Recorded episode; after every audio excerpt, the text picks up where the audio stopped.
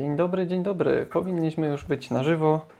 Jestem tu ja razem z Grześkiem Wątrobą. Cześć Grzesiek. Cześć Konrad. Cześć redaktorze Grzegorzu. E, za chwilę pogadamy o paru fajnych rzeczach. E, zaczynamy właśnie kolejne mm, spotkanie z serii o piątej nad graniem. Rozmowy o game devie z różnych perspektyw, z różnych stron. I dzisiaj jest dzień wyjątkowy, mm, wyjątkowa okazja z dwóch powodów. E, z jednej strony ja mam urodziny, więc, więc jest nietypowy dzień w roku, a z drugiej strony jest Grzegorz, który na początku maja pisał, że minęło mu ile? 10 lat. 10 lat w game devie.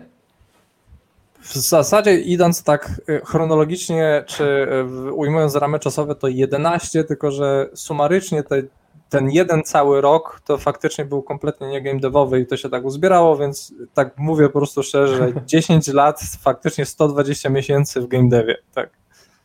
No właśnie widziałem, że pisałeś o takim sumowaniu miesięcy, e, więc może zanim zaczniemy, w sensie przejdziemy tak do Twojej historii, to coś teraźniejszego. E, pytanie, świętowałeś już jakoś? Poza gigantycznym postem dziękującym wszystkim a tak, tak. To y, jeżeli chodzi o świętowanie, to y, obiecałem sobie, że nie będę brał y, wiele dodatkowych projektów.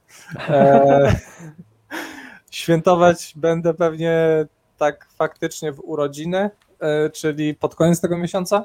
Super. E, tak więc na razie, na razie to skupiam się na tym, żeby jak najszybciej E, podomykać aktualne projekty, żeby faktycznie można było wypocząć, bo za niedługo cóż, szczepionki siądą, to może się gdzieś ruszę w końcu z domu.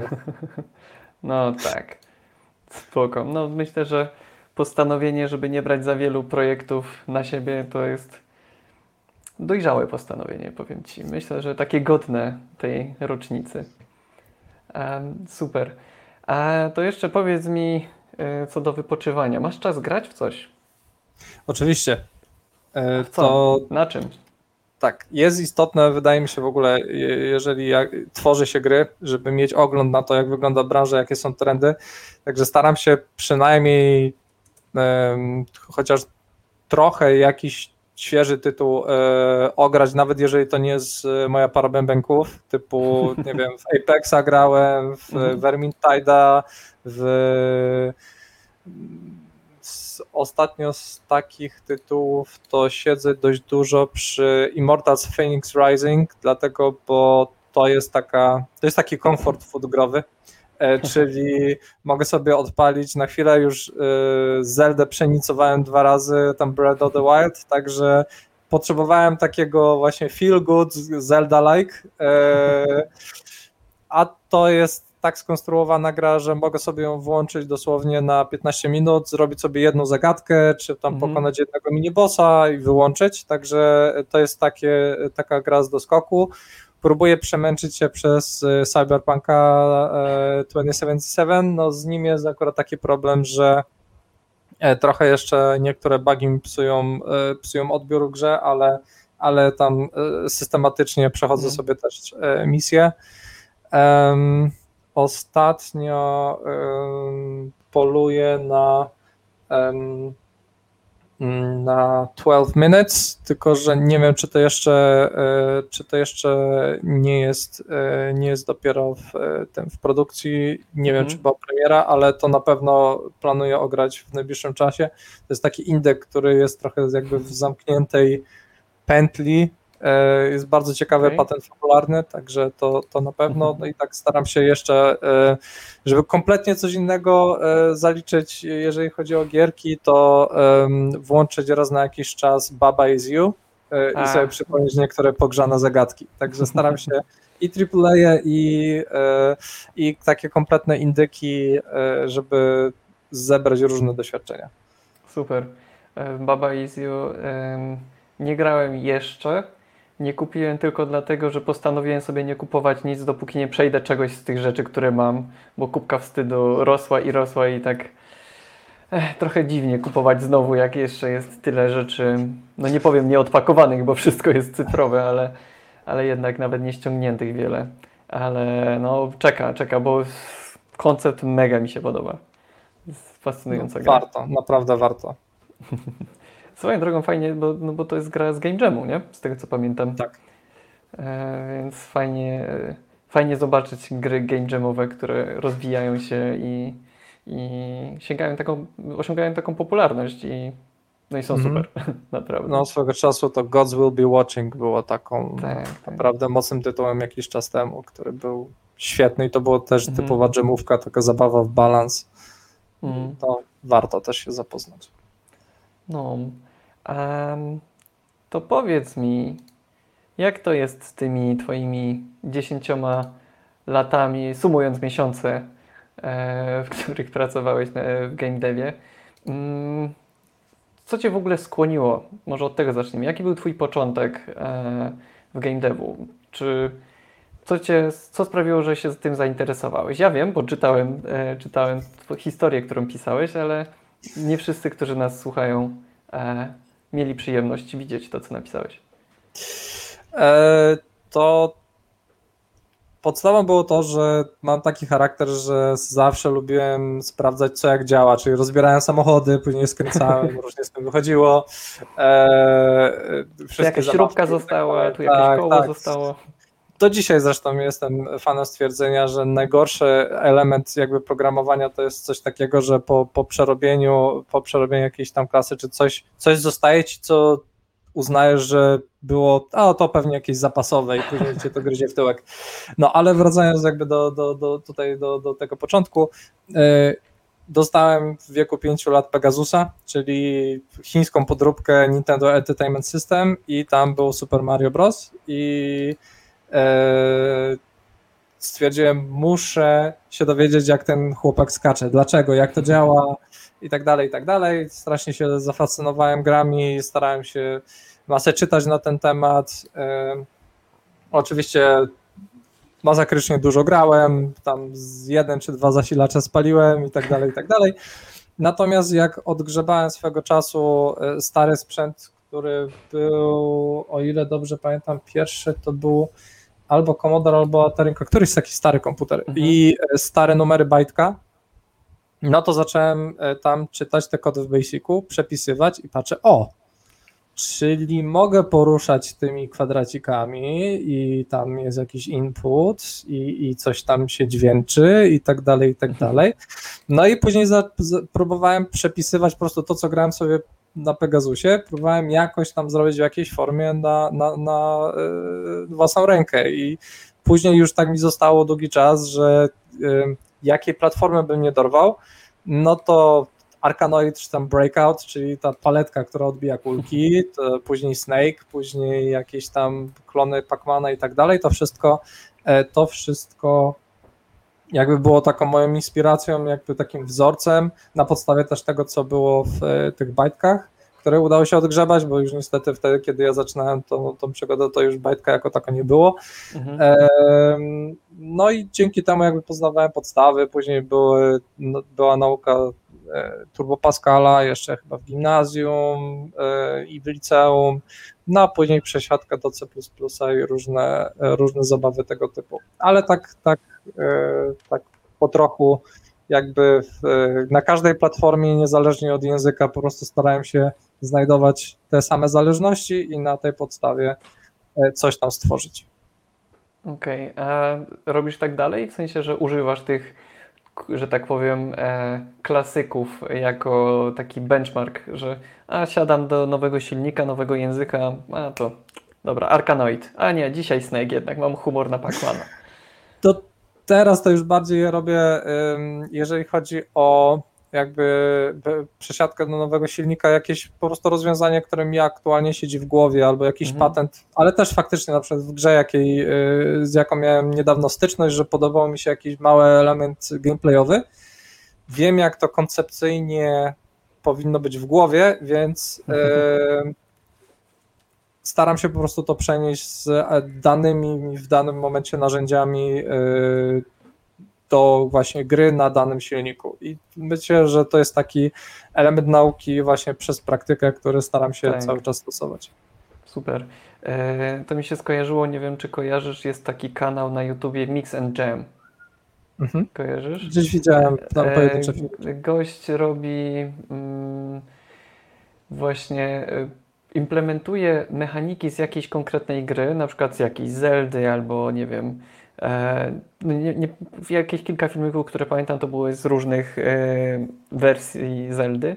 Mm, jakąś konkretną mechanikę wyciąga, analizuje jak ona Mhm. działa i implementuje to w Unity i pokazuje jak to robić tam na przyspieszeniu i wydaje mi się, że też udostępnia chyba kod. E, super sprawa, mega, mega inspirujące i jak on też pokazuje jakie czasem em, problemy tam napotkał, jakieś Mhm. matematyczne, bo gdzieś e, w której Zeldzie było tak, że e, można było mm, wcielić, że tak powiem, zmienić się w malunek na ścianie jako malunek na ścianie po prostu płasko przechodzić. No i miał problem chyba z kantami, nie? Jak to, jak to robić, żeby przechodzić między kantami i tam opisywał, jakie te problemy miał tam. No naprawdę mega inspirujące. E, fajna sprawa, bardzo fajny kanał. No, zdecydowanie. No, ja akurat to widziałem chyba w e, paru przypadkach, jak właśnie chciałem coś zaimplementować i brakowało mi pomysłu, to e, faktycznie odwiedziłem ten kanał, nie mam go zas- zasubskrybowanego, ale chyba muszę, muszę to zrobić. No, jak coś, to e, drodzy słuchacze i widzowie, właśnie wrzuciłem na czat link do tego kanału. Jeżeli ktoś chce przepisać to z widzenia, to odradzam, po prostu kliknijcie w link. Em, no, swoją drogą odnośnie czatu, na chwilę e, tak się wtrącę. Zapraszam do zadawania pytań. Jesteśmy tutaj, żebyście mogli też e, na żywo zadawać pytania, więc e, będziemy gadać o paru rzeczach. Aktualnie odpowiada, Grzesiek będzie odpowiadał na razie na pytania moje i pytania, które się pojawiły wcześniej na Discordzie, ale raz na czas będziemy zaglądać też na, na czat, więc zapraszam do, do wrzucenia tematów, które Was interesują.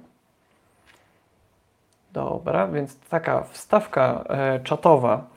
Um, mówiłeś y, wcześniej odnośnie em, uczenia się Pascala w gimnazjum i tu się zastanawiam, czy uczyłeś się tego Pascala w gimnazjum, bo miałeś lekcje, czy bo poznałeś Pascala jakimś cudem sam i sam robiłeś poza, poza szkołą, tylko w czasie gimnazjum?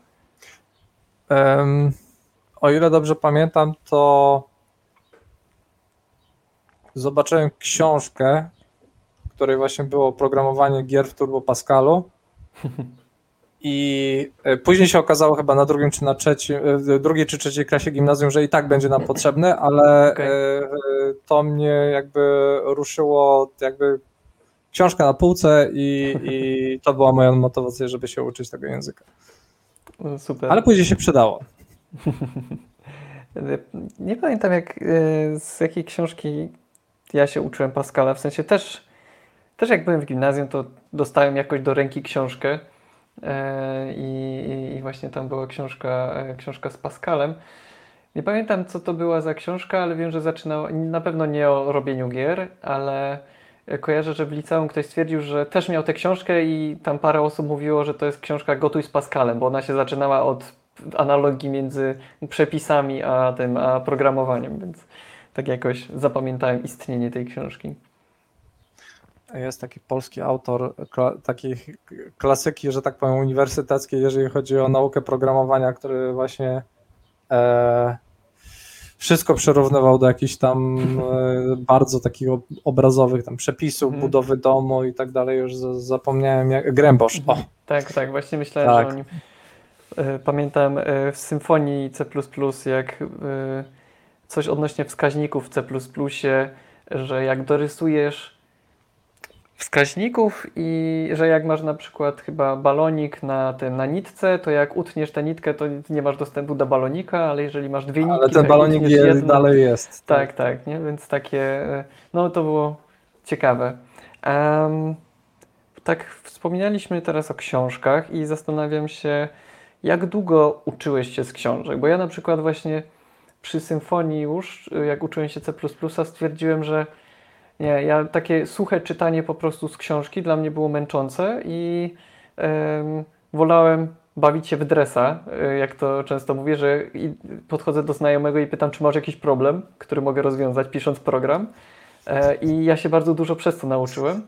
e, bo jakoś takie pisanie, przepisywanie programików z książki nie było dla mnie zbyt, nie wiem, interesujące. A jak u Ciebie to wyglądało i wygląda? Jak teraz się e, mm, masz, że tak powiem, z uczeniem z książek? Jak to się rozwijało u Ciebie? Hmm. To tak, na początku z racji tego, że dostęp do szerokopasmowego internetu nie istniał, tylko mhm. się dzwoniło do internetu jeszcze tak. w czasach gimnazjum, o ile dobrze pamiętam, czyli mhm. magiczny numer 20, 21, 22 i Symfonia Pisków. E, to w tym czasie głównie korzystałem jeszcze z książek. E, w liceum się już sytuacja zmieniła, już zacząłem właśnie przeglądać internet w e, poszukiwaniu jakichś tam materiałów. Natomiast jeszcze na studiach, na przykład Bjarne Strostrupa, e, jeżeli chodzi o C i mhm. Stevena Myersa, tam C efektywny i jeszcze bardziej efektywny, to, mhm. to te trzy książki plus tam klasyka informatyki, Cormen i takie sprawy, mhm. to to jeszcze wszystko były materiały, które, e, z których się faktycznie uczyłem, były w formie papierowej.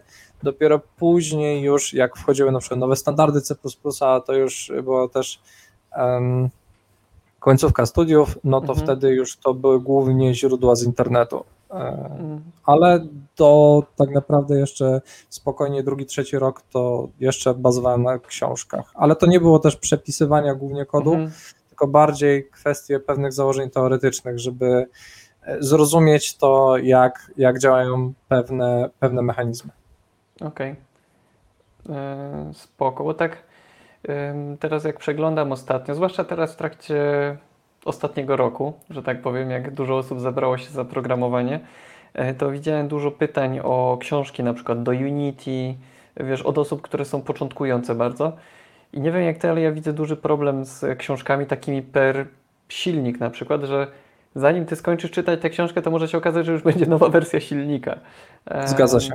Więc e, no wydaje mi się właśnie, że tak jak mówisz, nie takie o algorytmy, nie Cormen, czy jakieś takie rzeczy, które są uniwersalne i się nie zmieniają. Tak, one wiecznie są... będą żywe. Do, do, do tak, teraz tak. przecież quicksort, czy, czy wyszukiwanie binarne, czy sterta, stos, kopcowanie, jakieś y, elementy na grafach, to wszystko do dzisiaj wszędzie działa i to jeszcze długo będzie działało. Mhm. E, więc e, tak naprawdę tego warto się uczyć z książek, o ile nie z internetu, to jeszcze ta wiedza jakby w wersji książkowej e, spokojnie może, e, może egzystować i, i warto jest z niej sięgać, zwłaszcza, że to są raczej z, z odpowiednio zrecenzowane, sprawdzone źródła.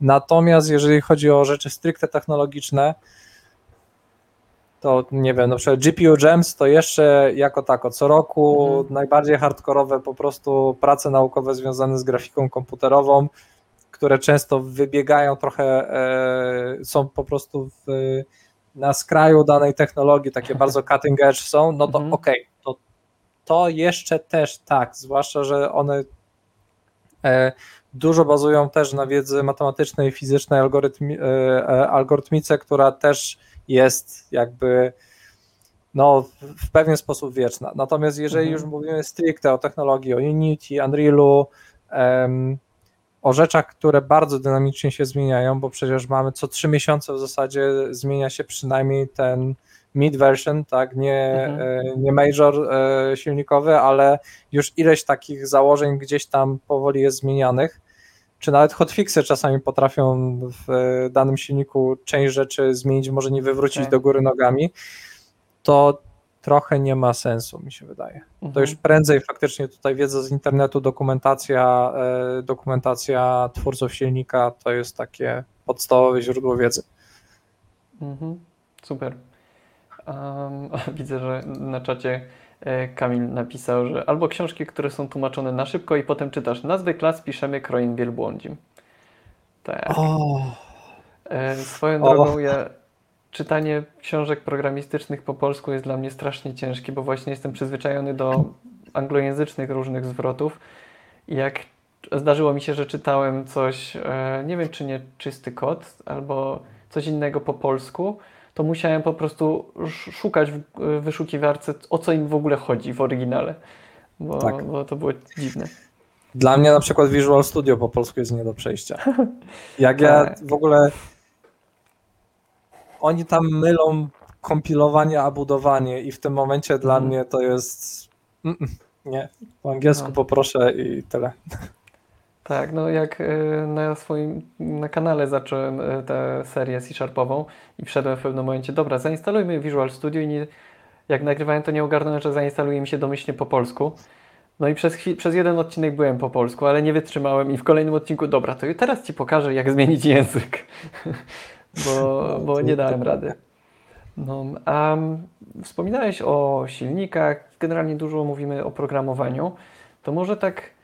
em, kiedy zacząłeś zarabiać na tym, co, na, na tworzeniu gier? Kiedy trafiłeś na pierwszej pracy, czy pierwsze zlecenie? Jak to wyglądało?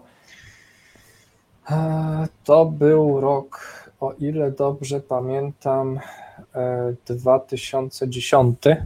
Mm, 2010 i wtedy to jeszcze było w ramach e, zrobienia praktyk. E, W ramach zrobienia praktyk trafiłem do Bluebird Team, e, które wtedy robiło, ile dobrze pamiętam, Canon Paper Wars, Canon Fodder. Przydzielono tam jakiś dodatkowy projekt, który miał chyba na PSP wychodzić, o ile dobrze kojarzę. mhm. I przy nim coś tam dłubałem. Em, Ostatecznie wtedy ileś tam tych projektów nie wyszło, natomiast e, mnie dobrze, dobrze i solidnie przetyrało tak naprawdę i zweryfikowało to moją wiedzę e, z, uczelnian, z wiedzę uczelnianą, jeżeli chodzi o programowanie w stosunku Mhm. do tego, jak to faktycznie się pisze. No, wtedy wykorzystywano ich in-house'owy taki silnik właśnie w czystym C++, napisany w dużej mierze przez Marzenę Gasidło, do dzisiaj chyba pracuje jeszcze w Blueberze i o niej się bardzo dużo nauczyłem właśnie e, i tak naprawdę taką pierwszą kasę za projekt e, już nie, no nie pamiętam ile, ale to były jakieś tam nikczemne pieniądze, które i tak dla studenta to było Mhm. naprawdę dużo. E, to był Music Master Chopin. To była taka gierka, która akurat wyszła, wyszła na PC i chyba Mhm. też wyszła na iOS-a i iPhony. E, gra muzyczna. Gra muzyczna nawiązująca do twórczości oczywiście Fryderyka Chopina. E, taka odpowiedź na Guitar Hero, której nikt nie chciał trochę, w sensie nikt nie oczekiwał przynajmniej, Okej. ale była całkiem przyjemna. Była wersja Classic, była wersja Rock. E, I rockowe kawałki były całkiem solidne. E, Bardzo przyjemnie się tego słuchało. No i wtedy, e, pomijając tam jakieś drobne zmiany w kodzie, bo wtedy jeszcze głównym programistą był Kuba Opoń, dzisiaj jeden z głównych jeden z głównych twórców sukcesu nadchodzącego Shadow Warriora trójki Mhm. e, w Flying Wild Hog. Em, ja tam układałem levele, o ile dobrze pamiętam, na samym początku, bo był konkurs w firmie, em, gdzie dostaliśmy od e, dźwiękowca e, ścieżkę już przygotowaną, taką zmasterowaną do gry i na tej podstawie mieliśmy poukładać te groszki, które później się tam wciska, tak? I z tego wychodziło, że mi wychodziło najlepiej to, więc mi dali po prostu do zrobienia większość e, leveli. No, Układałeś także groszki.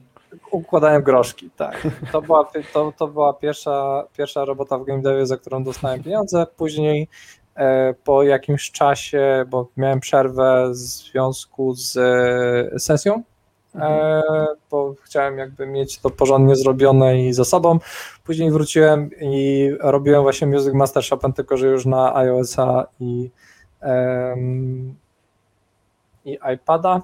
I to było po prostu w zasadzie, dokończałem projekt, o może tak. Okej, Okej, a one były e, te trzy. W...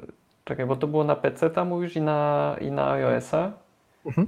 E, I to było z jednego codebase'u? W sensie z, e, było wspólny kod, na tym też to Tak. był jeszcze ten silnik Tak, ten in-house'owy in-house'owy. tak. Okej, No Marzena, o ile dobrze kojarzę, Nice. to tam zrobiła silnik na PC, to na Macu chodziło, na 3DS-ie, na e, Wii. E, no na kilku platformach. To nice. była, był naprawdę kawał ciężkiej roboty, ale wszystko działało całkiem spoko. Super, super. Um, jak się potoczyła Twoja historia dalej? Jakbyś mógł e, po pracy w Blueberze, co, co tam dalej było? E, po pracy w Blueberze stricte jakby w Blueberze poszedłem jak na drugą stronę ulicy, a może tak, bo tam zawiązywała się druga spółka, yy, która była w jakiś sposób tam związana właśnie z Blueberem, to się nazywa iPhone for All. Mhm. Teraz to się nazywa Draw Distance i kieruje nią aktualnie Michał Mielcarek, czyli Mielu z PSX. Yy, mhm. Natomiast wtedy, wtedy to po prostu był taki trochę dział work for hire, E, okay. gdzie portowaliśmy i robiliśmy prototypy różnych gierek. To było głównie skupione na e, mobilkach, no i jeszcze przy okazji po prostu był support do rzeczy, które już w Blueberze były robione, trzeba było coś tam, coś tam porobić, czy coś tam poprawić, wtedy miałem na przykład doświadczenia tam z Witches czy DSM, e, mhm. tak, czy z DSM, czy, czy DSM. E, to generalnie tam spędziłem, tam spędziłem, o ile dobrze pamiętam, jakieś 15 miesięcy, coś takiego. A, A plus minus 15 tak. miesięcy, 2 dni i 3 godziny. No. W każdym razie to, to był do, dość taki ciekawy okres, bo y, mm, nie były to łatwe zadania miejscami. Y, ja wtedy jeszcze y, bardzo ambicjonalnie podchodziłem do niektórych rzeczy, przez mhm. co y, nikt mnie o to nie prosił, ale się miejscami zażynałem i tak dalej, także no, to był ten czas, kiedy, y, kiedy faktycznie jakby po zakończeniu y, współpracy y, się zastanawiałem, czy jeszcze chcę w tym pracować, ale ostatecznie myślę, że mnie to tak zahartowało, że tak, tylko trzeba mieć odpowiednią dozę pokory i dużo się uczyć jeszcze. Mhm.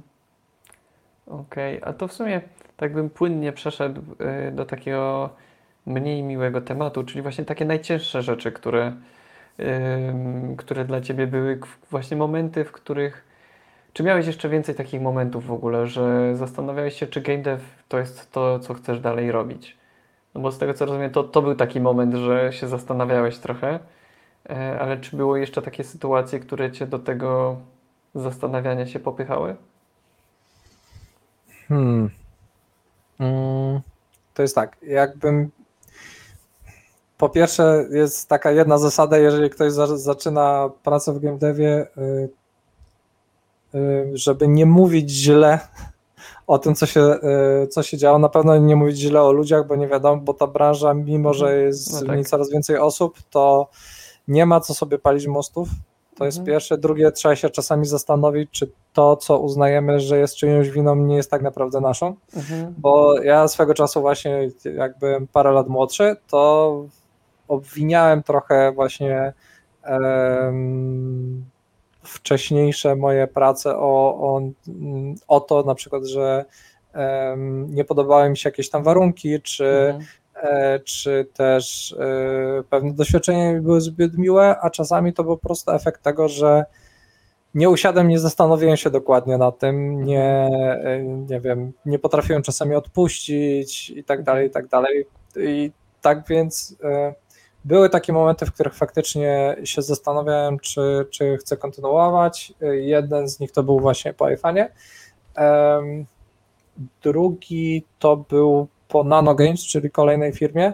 Wtedy to mnie odwiódł od game devu e, taki motyw, że Autodesk mi zaproponował pracę. Kojarzę, no. I to był też interesujący projekt, taki eksperymentalny, grafika e, i rzeczy obliczeniowe dla amerykańskiej stacji telewizyjnej, bo mhm. było, dość, było to dość ciekawe wyzwanie, więc stwierdziłem, spróbuję czegoś innego. Mhm. Mm, ale wtedy też się dowiedziałem, że praca w korporacji to nie jest dla mnie. Znaczy, mimo wszystko ten oddział krakowski e, Autodesku nie działał bardzo jakoś tak mocno korporacyjnie, ale mhm. od momentu wymyślenia jakiejś rzeczy przez te wszystkie um, zatwierdzenia, które trzeba było zrobić, wszystko trwało strasznie wolno. A mhm. jak jednak jeszcze taki młody, niedoświadczony, z którym muszę działać, musi się dziać jak najszybciej, jak w game devie się napisało linijkę kodu, to albo coś działało, albo nie i tak dalej. E, nie miałem na tyle cierpliwości i myślę, że do teraz bym chyba nie miał nadal, żeby tam zostać. Mhm. Co nie było, znaczy nie była to zła firma e, w żaden sposób, ale e, system pracy to, to, to nie jest no nie odpowiadał pracy. ci. Nie, nie, zdecydowanie nie.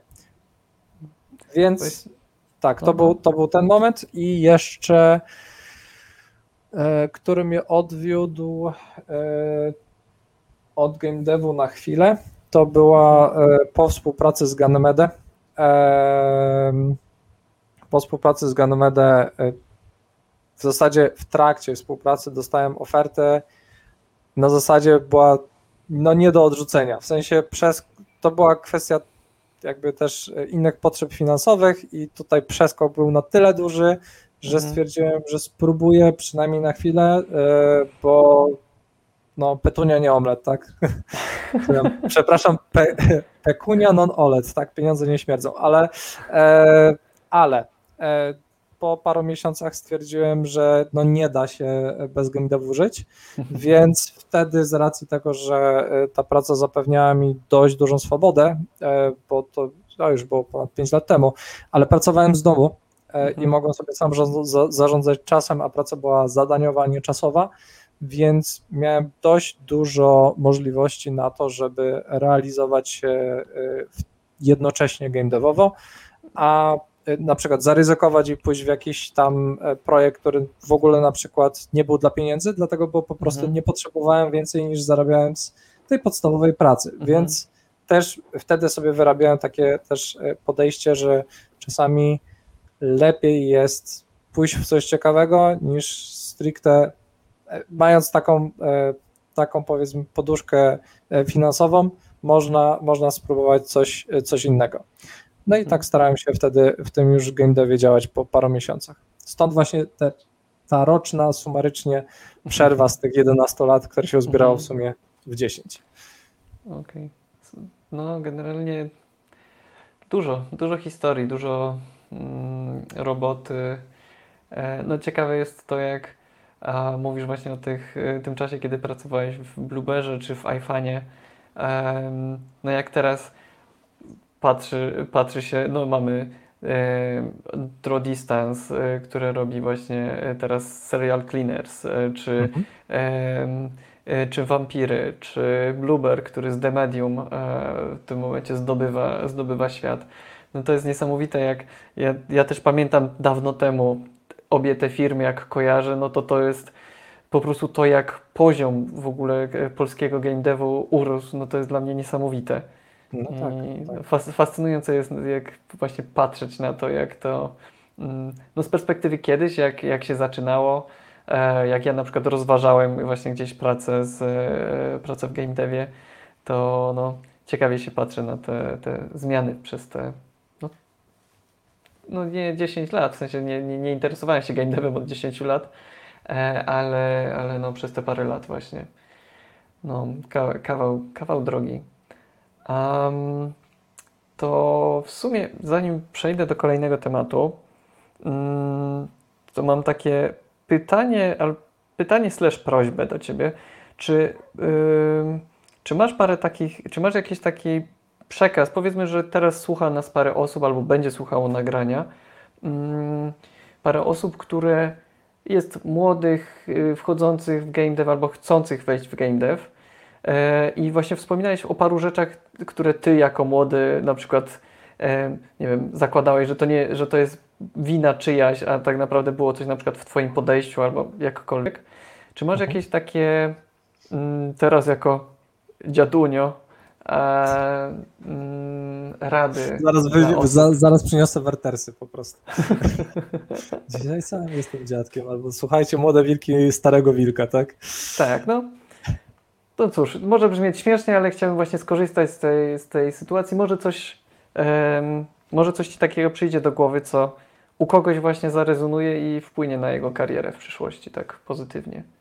Na co u, Mhm. uważać em, ze swoim podejściem może, albo coś w tym stylu. To na pewno tak. Yy, Jeżeli ktoś ma podejście, pójdę w game dev, bo będzie fajnie, to yy, niech sobie zobaczy film Borysa Nieśpielaka Wszystko z nami w porządku. Yy, To za grosze można sobie kupić na Steamie, znaleźć w różnych źródłach. Warto, bo to jest historia chłopaków z Lichthunda z Warszawy, twórców w sumie no, bardzo niezależnych e, i,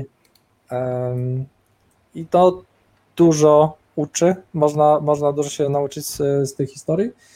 E, Następnie e, teraz niedawno Patryk Polewiak napisał książkę Tworzyć gry, tam e,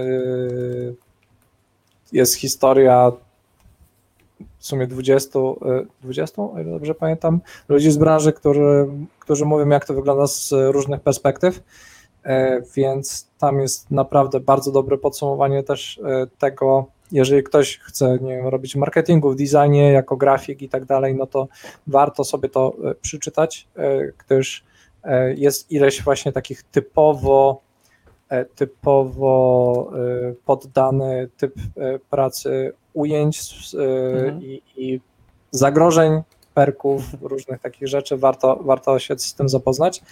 Poza tym, uczyć się, uczyć, jeszcze raz uczyć, w sensie nie, że koniecznie iść na studia czy coś. Studia też się przydają, ja tam nie, nie, nie hejtuję, natomiast y, generalnie wydaje mi się, że w większości przypadków, jeżeli chodzi o game dev, to e, studia są wartościową rzeczą, przynajmniej jeżeli chodzi o programowanie, to e, uczą pewnego typu myślenia i e, dają solidne podstawy matematyczne, których ludziom często nie chce się po prostu samemu poznawać, więc Mhm. e, to nie, nie uważam, że e, pójście na studia to jest konieczność, natomiast na pewno e, w pewien sposób e, się przydają, ale uczyć się, w sensie rozwijać, analizować. Jeżeli się gra w jakąś grę, to jasne, są takie dni, w których chcemy po prostu czerpać czystą przyjemność z grania, jasne, warto. Natomiast w momencie, kiedy y, siadamy do jakiejś gry, czasami warto się zastanowić, dlaczego to tak działa. Mhm. Czy jeżeli by działało inaczej, to, to byłoby lepiej, czy gorzej, czy em, jakie, jakie systemy się na to składają. Bardziej analitycznie patrzeć na, na cały proces, na, na ten produkt, który już y, finalny odbiorca y, doświadcza. Tak więc uczyć się, analizować.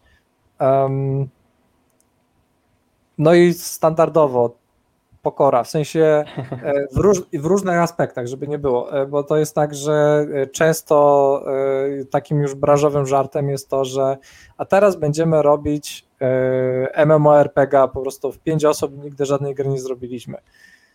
Tak. To jest pierwszy, pierwsza oznaka, że nic z tego nie wyjdzie, więc pokora na, na, na tej warstwie jest taka.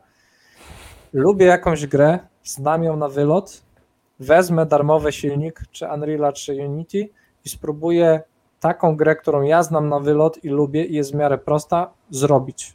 Mhm. Czyli zrobić coś od początku do końca. Nawet z racji tego, że teraz próba wypuszczenia gry na App Store'ach, czy, czy Steamie, czy Itch.io nawet, tak. to jest często albo jakieś śmieszne pieniądze, albo w ogóle nic nie kosztuje, więc spróbować przejść cały ten etap właśnie tworzenia gry.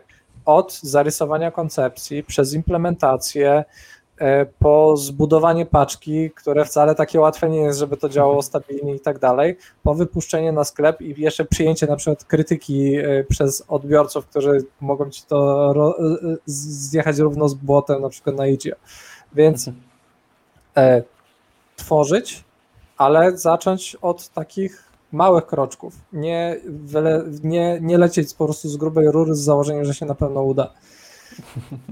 Bo tworzenie gier jest tak.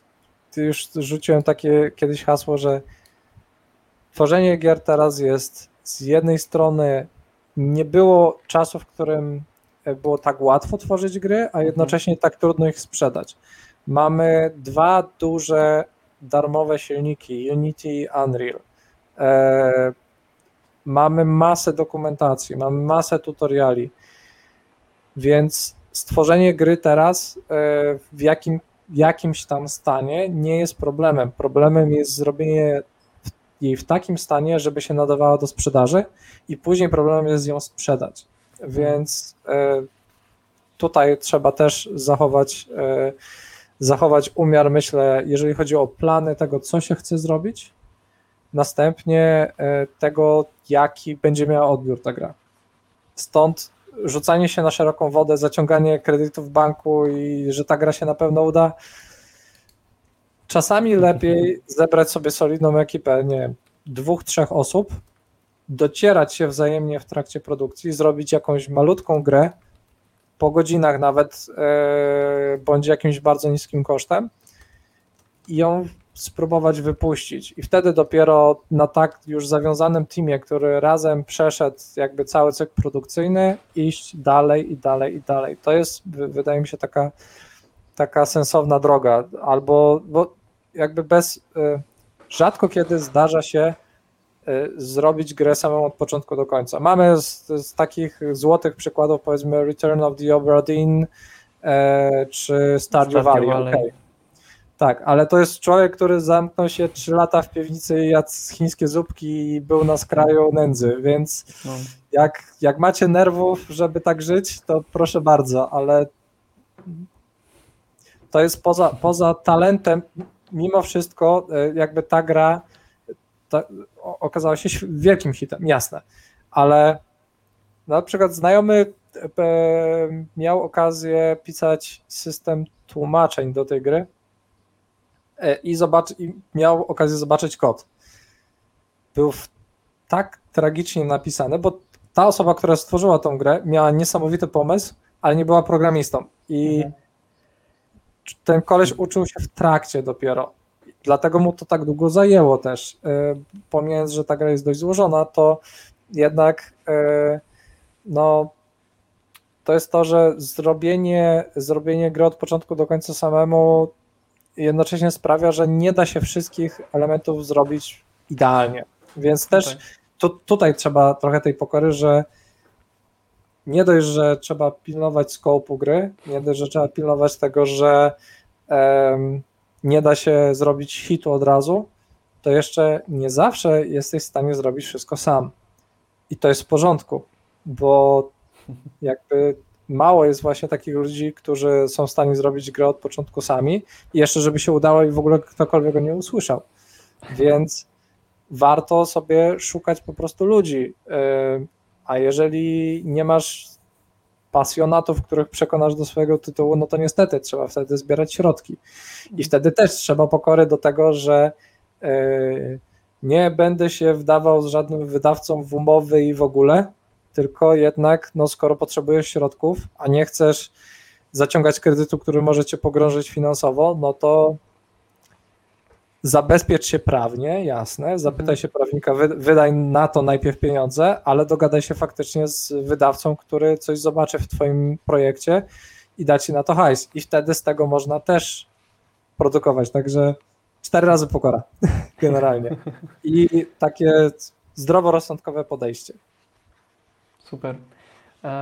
Myślę, że parę bardzo fajnych rzeczy i takich ważnych yy, powiedziałeś, ale zacznę, zanim to, co chcę powiedzieć, to zacznę od komentarza yy, od Attacker35, który napisał: Siedzę na studiach z mechaniki i budowy maszyn i boję się z nich troszkę zrezygnować, ale w międzyczasie uczę się programować do game devu, więc Twoje słowa są pocieszające. Więc już jak widać, Twoje, twoje przemyślenia komuś pomagają, więc to super. E, to jest instant win. w tym momencie. Mm, proszę?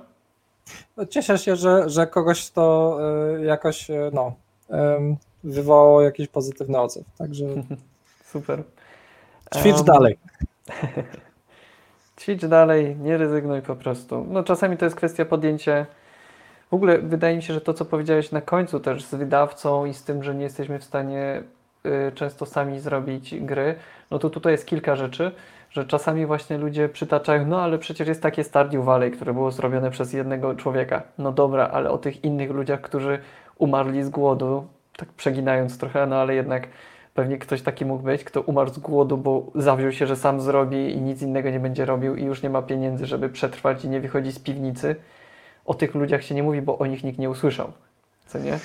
Tak, właśnie złote słowa e, e, Rafała z e, Lichthundów właśnie, które padają w e, Wszystko na im porządku, e, właśnie przy produkcji Lichtspira, to jest właśnie, że gry dzielą się nie na dobre i złe, tylko na te, o których ktoś usłyszał i na których nikt nie usłyszał. Dopiero z tych, których ktoś usłyszał, dopiero możemy sobie brać statystykę, Mhm. że są dobre, złe, średnie i tak dalej. No, super, więc myślę, że to ba bardzo ważna, e, no bardzo ważna myśl do tego, żeby no nie podchodzić tak ambicjonalnie. Z, wiadomo, jeżeli masz ambicje zobaczyć, jak jest e, robić jednocześnie programowanie, e, level design, pisać G, e, GDD i robić sound design i marketing i tak dalej, super, fajnie, jeżeli masz taką ambicję, to sobie to spróbuj, no ale z, trzeba brać pod uwagę po prostu koszty, co nie? Bo tak jak No tak. e, z wydawcą, no, no jak wydasz grę z wydawcą, to masz, ponosisz jakiś koszt tego, ale zyskiem masz to, że potencjalnie bez wydawcy może nie wydałbyś tej gry. Co nie? Tak. Więc, Tak, no są, no, są historie, w których e, ludzie e, do końca po prostu twierdzili, że nie oddadzą swojego dziecka, mhm, e, bo to jest właśnie, to jest dość toksyczne podejście, które kiedyś ktoś na, e, na GDC czy na Digital Dragons w trakcie którejś prezentacji mówił, że właśnie tworzenie gier to jest umiejętność zabijania swoich dzieci. Mroczne, jasne, ale to jest właśnie Mhm. tak, że nie można podchodzić y, do swojego produktu jak do dziecka, że jest po prostu najpiękniejsze, idealne, nikomu nie oddam y, i do końca po prostu mojego albo tej gry będę ją robił. Jasne, czasami ci się uda, ale w większości przypadków historia pokazuje, że ludzie kończą z długami, e, Mm. gra im się nie zwraca, jeszcze e, zachorowują się, popadają różne choróbska i tak dalej. Także pokora. no, no dokładnie. No, super. No więc y, fajnie, super, że ten temat, jakkolwiek nieprzyjemny, to myślę, że musimy mieć odwagę mówić o nieprzyjemnych rzeczach. Bo game dev, Tak. e, nie wiem jak ty na to patrzysz, ale mm, ja na przykład mam wrażenie, że problemem właśnie game devu jest to, że lu wielu ludzi przychodzi tutaj, bo, bo myślą, że będzie fajnie. Nie? I... No bo jest fajnie.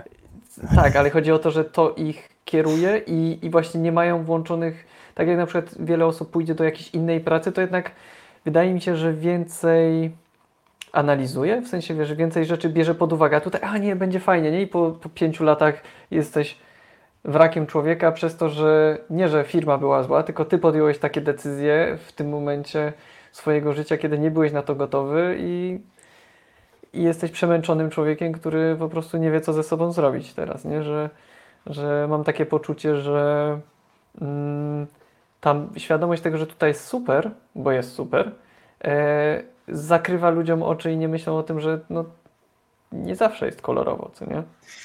No tak, no przede wszystkim e, dużo ludzi myśli, że mam pomysł na grę, to pójdę do jakiejś firmy i ją będę robił. Mhm. E, Nawet powiem inaczej, osoba, która jest właścicielem firmy, jak nie ma własnych środków na robienie tego fantastycznego pomysłu, tylko musi prosić wydawcę, to nawet jak jesteś właścicielem firmy, to najprawdopodobniej nie możesz zrobić tej gry, albo nie możesz zrobić tej gry tak, jakiej byś chciał od początku do końca, bo wydawca ci powie, ale to się nie sprzeda i nie damy ci na to hajsu.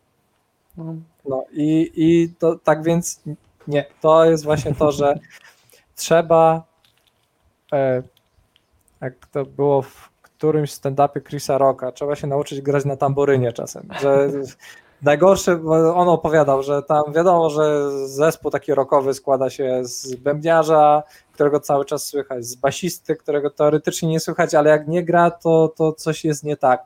Z frontmana, który tam śpiewa, z gitarzysty głównego, który tam solo wyjedzie, ale zawsze jest jakiś taki bidny koleś z boku, który gra na tamburynie. I czasami trzeba nauczyć się właśnie grać na tamburynie, czyli e, w zespole programistów to, że ty masz fajny pomysł, nie znaczy, że da się go zaimplementować. E, w momencie, kiedy chciałbyś nie, robić shadery, ale aktualnie trzeba zrobić e, mechanikę na przykład e, graficznego interfejsu użytkownika, to nie prychasz, że nie będziesz tego robił, tylko właśnie siadasz do tamburynu z UI-em, tak, i, i musisz zaprogramować to, tak, to dokładnie. Więc no, to nie jest zawsze tak, że no, tak jak mówię, w game devie jest fajnie, jasne, tylko że nie zawsze, a tak naprawdę rzadko robisz dokładnie to, co byś chciał.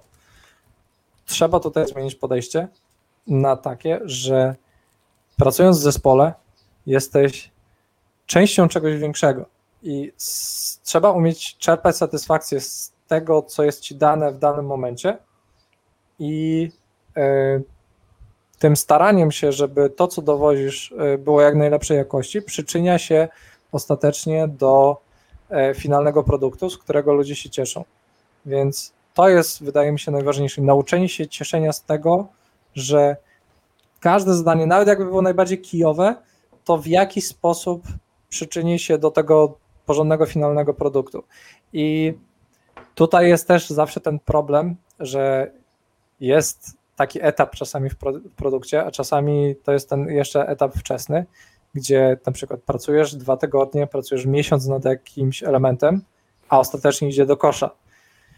To jest jeden z najbardziej dobijających na początku, zwłaszcza dla młodych twórców właśnie elementów, gdzie właśnie przywiązujesz się do swojego dzieła trochę, nawet jakby to była najbardziej psia jakaś ta mechanika, ale przywiązujesz się, bo spędzasz z tym czas, nadajesz mu imię, tak, e, poprawiasz, to jest, to jest tak, masz taką roślinkę, którą tam przycinasz, takie drzewo bonsai, gdzie tam podlewasz sobie regularnie, oglądasz, po prostu głaszczesz, o, o, omiatasz kurz i w ogóle wszystko fajnie. I nagle szef bierze ci to i sru przez okno, tak, no i, i musisz się z tym pogodzić, e, ale przynajmniej nawet z takiego przykrego doświadczenia, bo pierwsze parę razy na pewno jest przykre, w moim przypadku też było,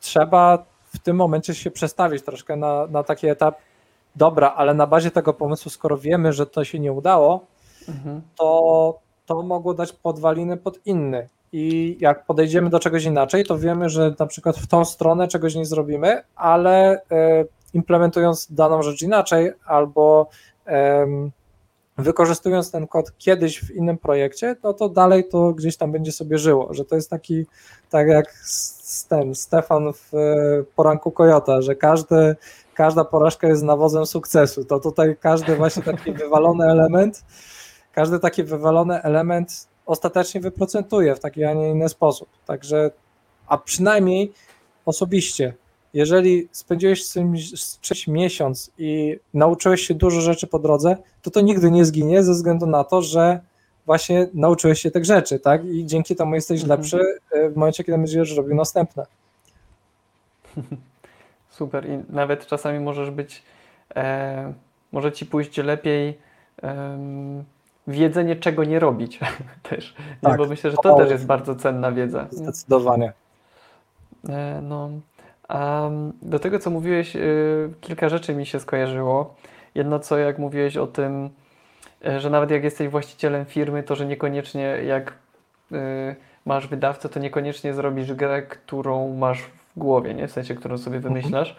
I przypomniało mi się, jak e, twórca Diablo, David Breivik, mówił, że bo on miał e, firmę Kondor bodajże, nie pamiętam, chyba Kondor się nazywali. E, no i miał pomysł na, na grę, którą właśnie tam nazwał Diablo, od tam góry Diablo, który, e, i poszedł z tym pomysłem do Blizzarda i przedstawił ten pomysł i oni powiedzieli super, fajnie, ale możemy to, możecie to robić, ale pod jednym warunkiem, że Nie będzie, znaczy nie pamiętam, czy to było jeszcze przy pitchu, czy to było, nie, to chyba jak było już coś, y, część zrobione kodu, bo było, e, Diablo pierwotnie było turowe Tak. i tak, i on mówi, powiedzieli, "M, zmieńcie to, żeby to było real time. On nie, nie, nie, w ogóle nie, jak to? No ale dobra, w końcu się ugiął, zmienił to i mówi, e, i nie pamiętam, czy na Dragonsach tego nawet nie, nie mówił, Tak, że... to na Dragonsach. Tak, że jak kliknął i kościotrup od razu padł, to wtedy stwierdził, to była dobra decyzja. Nie, że właśnie, to Tak. myślę, że to jest genialny przykład, jak człowiek, który stworzył podwaliny pod e, no naprawdę niesamowitą serię i niesamowity Mhm. świat, e, no miał tę pokorę. Co nie? Że to było jego dziecko tak naprawdę, nie? Wymarzony Jeszcze projekt. jedna rzecz. On Dajesz. tak naprawdę jest dla, e, żeby nie przepisywać systemu, ta gra do dzisiaj, w sensie dwójka jest turowa, też jedynka i dwójka, to są gry turowe i ten system jakby działa, tylko że tura tam trwa po prostu ułamki sekund. Tak, Więc- tak. Tak, tak, dla oszczędności, to już tak przy okazji, że nie do końca No. pozbywał się tego swojego dziecka, ale faktycznie koncepcyjnie musiał się poddać i, i ten, i przyznał, że tak, to była jedna z lepszych jego decyzji w życiu. No, yy, właśnie tak kojarzyłem, że to już, już mieli kawałek gry zrobiony, że kiedy to, to, to było, no. Tak. Więc yy, myślę, że warto yy, brać przykład z, no, z osób, które właśnie poszły tą drogą, nie? że miały tę pokorę, że, no bo tak naprawdę potencjalnie bez Blizzarda, no bo w, po prostu to studio stało się Blizzard North, czyli oddziałem po prostu e, nowym Blizzarda. E, no bez współpracy oni nie mieliby pieniędzy, a Blizzard nie miałby tego pomysłu, więc nie powstałoby genialne, em, genialna gra, którą sądzę, że wiele osób, które nas teraz ogląda e, czy słucha, mm, no po prostu zagrywała się godzinami i, i spinała się, kiedy słyszała Fresh Meat. E, A jeśli nie, to za niedługo będzie miała okazję zagrać w e, remaster Remaster. dwójeczki. No, no, więc to warto, warto brać pod uwagę. Um, jeszcze sobie wcześniej zanotowałem, żeby się odnieść do jednej rzeczy, jak mówiłeś, e, Grzesiek, o złych komentarzach, nie? Żeby się nastawić na to, że no, będą się pojawiać. Jak wypuścisz swoją własną grę, że po prostu negatywne komentarze będą się pojawiać. Przy czym jest jedna ważna rzecz. E, Ktoś, y, parę, znaczy wiele osób raczej to, to mówiło. Nie pamiętam już teraz od kogo to ostatni raz słyszałem, ale jeżeli boisz się czegoś zrobić, bo co ludzie powiedzą, no to oni nic nie powiedzą. Ich to nie obchodzi. Więc Tak. najważniejsze jest to, że po prostu zrób. Potencjalnie, jeżeli nie zrobisz jakiegoś szalonego marketingu, to nawet nikt nie usłyszy o tej twojej grze i to nie jest problem, jeżeli to jest twój pierwszy projekt, bo na tym też się uczysz, nie? Uczysz się właśnie czego nie robić, albo kiedy ten marketing zrobić, albo nie robić. E, więc Dokładnie. myślę, że dużo rzeczy można właśnie tak przekuć na to, e, jak to mówiłeś, że nawóz na e, każda Ta porażka każda jest... porażka jest nawozem sukcesu. Tak. Dokładnie, więc e, nie bójmy się nawozić naszych sukcesów. Tak. tak jest. E, powiedzmy to pięknie. E, dobra, zerknę na czat. Że Kamil pisał, że na Geeku e, od pewnego znanego dewelopera na Afterparty otrzymałem złotą radę. Nigdy nie rób gry za własne pieniądze. Tak jest. Tak jest. Um, myślę, że to jest um, w ogóle takie przydatne, że warto mieć zabezpieczenie finansowe, co też Mhm. cokolwiek się robi, nie? że podejmujesz jakąś em, ważną decyzję, chcesz pójść za głosem serca, e, iść w game dev na przykład, zrezygnować ze swojej aktualnej pracy i pracować gdzieś indziej, no to warto się zabezpieczyć, bo może się nie udać, może pójść różnie, więc to też myślę też jest ważne. E, No tak, jak startujesz z własnym projektem, no to teraz jest tyle możliwości finansowania, że to nie zawsze Mhm. musi być umowa wydawnicza. tak Z jest. Kickstarter można znaleźć inwestora, ale już y, do takich bardziej śmiałych, że tak powiem, działań, no to jednak jeżeli jesteś początkujący, to, to nie ma szans, bo e, chyba, że masz jakiś uber super pomysł, który złapie na przykład na Kickstarterze, wtedy jasne. Natomiast e, teraz, e, mimo że jest boom inwestycyjny na gry, e, to jeżeli nie masz zgranego zespołu albo przynajmniej jakichś znanych nazwisk branżowych w zespole, to nikt nie wyłoży na to pieniędzy, bo no to właśnie, to są pieniądze, które teoretycznie, znaczy w założeniu inwestor liczy, że Mhm. jeżeli da ci powiedzmy milion złotych, to z tego wyciągnie solidny procent, tak? Tak, tak. No. Więc no nie będzie po prostu kupował kota w worku. Proste. Tak, no i inwestorzy rac- rzadko raczej inwestują po prostu w fajny pomysł, tylko coś, co ma, ym, będzie pasowało Solidną szansę się sprzedać. Tak, dokładnie, nie, że będzie tak zwane ROI, nie, Return of Investment, Mhm. po prostu Dokładnie. solidne. E, A tak, y, skoro jesteśmy przy, y, przy różnych opcjach finansowania, to skorzystam autoreklama. E, Jeżeli słuchasz nas, oglądasz i podoba Ci się ta rozmowa i wszystkie, które były i będą, e, to zachęcam do wsparcia na Patronite. E, Rzucam właśnie link na czacie makegames.today wsparcie. E, To wsparcie pomoże nam rozmawiać dalej. Em, dobra. Mm, widzę jeszcze na czacie e, komentarz. Marek pisze. e, Kiedy jest dobry moment, aby spróbować aplikować na jakieś stanowisko w game devie mobilnym na pozycję juniora lub jakiś staż? Zanim Grzesiek odpowiesz, to ja e, powiem jedną rzecz od siebie. Chyba to mówiłem już przy innej okazji, ale jak pi- pierwszy raz usłyszałem o Ganymede, czyli firmie, w której później, ki- kilka lat później się poznaliśmy z Grześkiem, Mhm. e, to zobaczyłem, zajrzałem na ich stronę, stwierdziłem, o fajne, fajne stanowiska, ale stwierdziłem, e, e, nie przyjmą mnie, bo nie mam doświadczenia w game devie. E, dwa lata później e, mnie przyjęli. Różnica była, wiadomo, moje doświadczenie dwa lata, ale poza tym była jedna ważna różnica. Za pierwszym razem nie wysłałem CV, za drugim razem wysłałem. Więc No to właśnie. też ważne, żeby brać pod uwagę to, że jeżeli się spinasz e, i zastanawiasz, czy, czy próbować gdziekolwiek, no to cóż, no, warto właśnie zdobywać informacje, chodzić na przykład na dżemy, żeby ludzie Ci widzieli, oceniali Twoją pracę i później też aplikować. Czyli wa- ważne, żeby się nie zatrzymać tylko na, na zastanawianiu się nad tym. Co Ty myślisz, Grzesiek? Znaczy to tak, w pierwszej kolejności no, zakładanie, że mnie nie przyjmą i nie wysyłanie CV, no to jest najgorsze, co sobie można zrobić. E, Ja Potwierdzam. teraz, do teraz jak e, na przykład mam w planach zmianę pracy, to wysyłam 20-30 CV-ek e, albo po prostu e, odpisuję na ostatnie wiadomości na LinkedInie, bo czasami się takie zdarzają, czasami już za często, ale to już jest inna sprawa, no ale to jak, jak ostatnio był popularny mem, że LinkedIn to jest taki odwrócony Tinder, czyli e, atrakcyjne panie piszą do nerdów, którzy, którzy im nie odpisują, także e, no, ale e, no trzeba próbować, tak? Trzeba, jeżeli zamykają ci drzwi, to się pakuj oknem po prostu. E, to jest jedno. Drugie, na pewno e, warto mieć jakieś podstawy, tak? Więc e, przerobienie sobie chociażby iluś tutoriali, czy zrobienie właśnie tego projektu od początku do końca. W momencie, kiedy nie idzie za tobą jakieś doświadczenie, że ktoś zobaczy w CV, a robiłeś przy tym tytule, przy tym i jest w stanie zweryfikować jakoś to, to co umiesz robić, no to takim dowodem może być jakiś przykładowy kod, tak? Więc załóż sobie e, konto na GitHubie, wrzuć sobie nawet pojedyncze mechaniki, jak je implementujesz, czy zrób właśnie jakąś gierkę, no taką nawet najprostszą. Skoro ma e, tutaj Marek e, plany e, game devu mobilnego e, spróbować, no to znaleźć swoją ulubioną grę mobilną, która jest w miarę prosta i spróbować ją zaimplementować.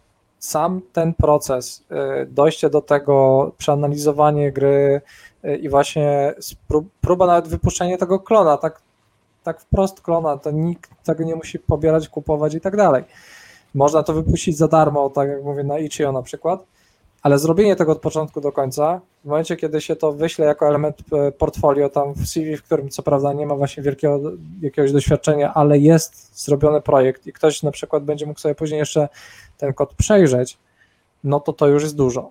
To yy, i to nie musi kosztować nic więcej ponad czas, yy, czyli po prostu spędzenie yy, przy tym yy, odpowiedniej, odpowiedniej ilości zaangażowania, pobranie sobie darmowych asetów, bo teraz mamy przecież masę darmowych asetów E, często w ramach Humble Bundle są e, zestawy asetów, co prawda płatnych, ale na przykład mamy tysiąc postaci e, czy tysiąc sprite'ów za na przykład nie wiem, 2 dolary, tak? Albo za.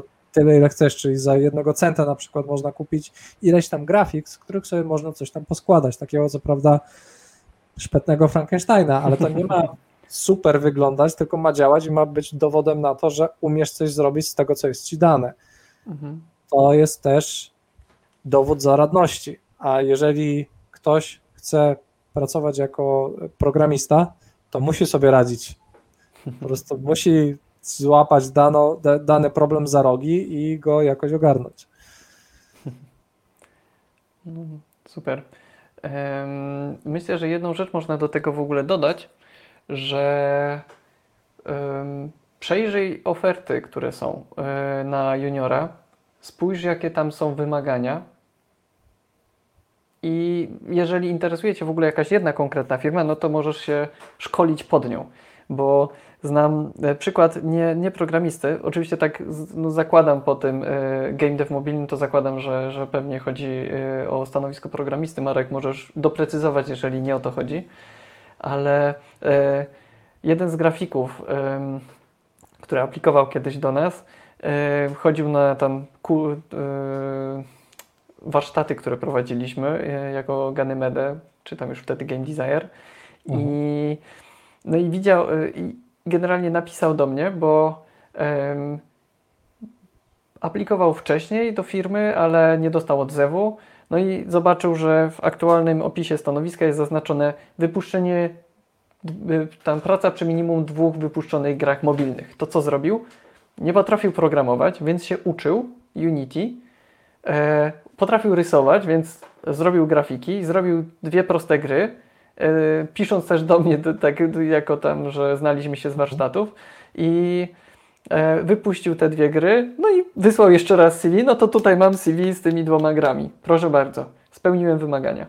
Więc e, no i to był mega plus i to naprawdę No, była mega. zawziętość taka bardzo mocna. I ta osoba aktualnie dalej pracuje w branży, więc e, No to był dobry, dobry strzał moim zdaniem. E, To jeszcze e, dla uzupełnienia czasami nie ma co się też z kolei przejmować e, Tak, tak.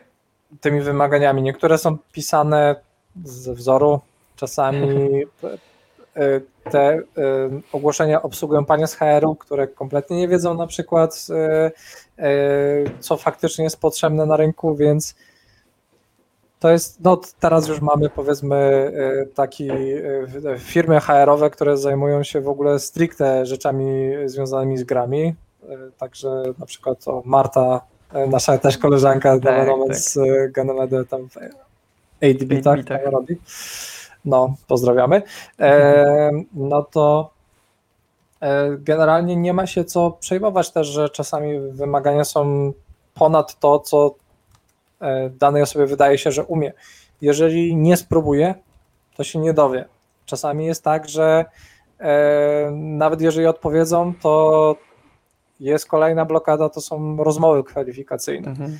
Więc też czasami warto na przykład poskładać do iluś tam firm jako ostatniej w czasie, tej, na której ci e, najbardziej zależy, tak żeby wcześniej Mhm. zrobić sobie troszeczkę taki trening, e, jeżeli chodzi o same rozmowy kwalifikacyjne, Mhm. bo przebicie się też takie personalne czasami przez to, co mówić, co nie mówić, e, zbieranie feedbacku jest też bardzo istotne i po każdej takiej rozmowie, która też, która się nie udała, warto e, napisać do rekruterów, e, co było nie tak, E, bo dzięki temu też zahartować się można Mhm.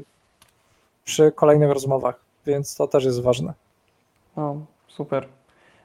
Ja, taka rzecz, którą polecam, y, to ja sobie po, zaraz po każdej, po rozmowie, jak pierwszy raz zmieniałem pracę, mm, zapisywałem sobie pytania, jakie były y, i szukałem odpowiedzi, spisywałem to, opracowywałem i na każdą Mhm. kolejną rozmowę byłem coraz bardziej gotowy, aż później znajomym ze studiów y, podsyła, w sensie ktoś też na podobne stanowisko aplikował, to ej, ty miałeś jakiś tam dokument, w który spisywałeś te pytania i odpowiedzi, ej, weź podrzuć.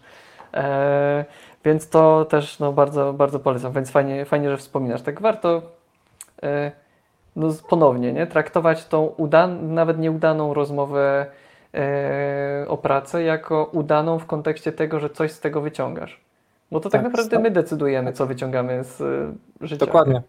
Ale to brzmi Tak. górnolotnie. Nie, no to znaczy to, to, to, brzmi kołczowo, ale trochę tak jest, bo Tak. e, to, co jakby na nas wpływa z zewnątrz, no to my na to nie mamy wpływu, ale mamy wpływ na to, jak zinterpretujemy te rzeczy. Mhm. Więc jeżeli chcemy, to możemy z, czasami z przykrych doświadczeń wyciągnąć coś pozytywnego dla siebie. Więc to też jest warte e, zauważenia. I no jeszcze oczywiście jest droga rekrutacji przez znajomości na takiej zasadzie, że no teraz oczywiście mamy ten taki fe czas i w ogóle, że no, no, na razie nie ma się jak spotkać. Natomiast w momencie, kiedy miejmy nadzieję w miarę prędko już się sytuacja wyreguluje, no to jest jeszcze kwestia networkingowa. Czyli w momencie, kiedy w danym mieście są spotkania deweloperów, czy pogradajmy na przykład, Mhm. no to warto się tam przejść, zaznajomić się z ludźmi, mówić jakby jakie masz zadatki na co, co cię interesuje, nie wiem, y, odbić się jakoś tak, tak przyjemnie w tym towarzystwie, pozytywnie i wtedy jakby jak zostaniesz zapamiętany, no to też y, z tego czasami może wypłynąć po jakimś czasie, że ktoś się do ciebie odezwie albo za jakiś czas, na przykład jak będziesz gdzieś aplikował, to możesz e, zapytać się kogoś o, o jakieś dodatkowe informacje. Networking też jest istotny. Teraz wiadomo jest utrudniony, ale generalnie też e, istotnym jest gadanie z ludźmi, bo to jest też jeden z takich podstawowych założeń w takim starym memie. Nie po to się zapisa, nie po to zaaplikowałem do game devu, żeby gadać z ludźmi. Nie. Game dev to jest produkowanie doświadczeń dla ludzi i przez ludzi ludźmi. i razem z innymi ludźmi. I tak naprawdę podstawa game devu to są ludzie. Jeżeli się ich nie będzie szanowało, jako szef firma się rozpadnie prędzej czy później. E, albo nie wyprodukuje nic wartościowego. Jeżeli e, będzie się źle traktowało współpracowników, to nikt z tobą nie będzie chciał pracować dalej, nikt ci nie pomoże. Naprawdę, dbanie o swoich podładnych, swoje środowisko, też ludzi, którzy e, e, później są odbiorcami twojej gry i mówią ci, że coś, coś tam jest nie tak, tak? No to nie należy tego nie wiem, internalizować i od razu mówić, że a, bo nie znasz się, bo ja to robiłem jakiś tam feature, a tobie się nie podoba. Ja mi się podobał feature, a nie, nie to, że ty coś, e, że jesteś jakiś nieudolny czy coś takiego. Mhm. To jest też istotne, żeby umieć od innych ludzi zbierać tą informację zwrotną e, i odpowiednio przetwarzać i mówić, hmm, może jednak faktycznie mogłem to zrobić inaczej, albo ludzie inaczej odbierają daną funkcjonalność, jak, e, niż ja ją planowałem, tak? No, często jest tak i po to też mamy early access, na przykład, który idealnym jest dowodem na to, jak często założenia twórców rozbiegają się później z odbiorem ludzi. Mhm. E, Proces na przykład podstawania Dead Cells albo Hadesa, no to, to jest idealnie pokazane to, jak, jak się zmienia e, pomysł autorów, ten podstawowy, względem tego, jak ludzie odbierają Twoją grę. To tak nawiązując do tego, co powiedziałeś do networkingu, to mam dwie rzeczy. Jedną rzecz to niedawno trafiłem na Game Jam, który będzie e, od 17 do 23 maja bodajże. Miedź Jam, organizowany przez KGHM Polska Miedź.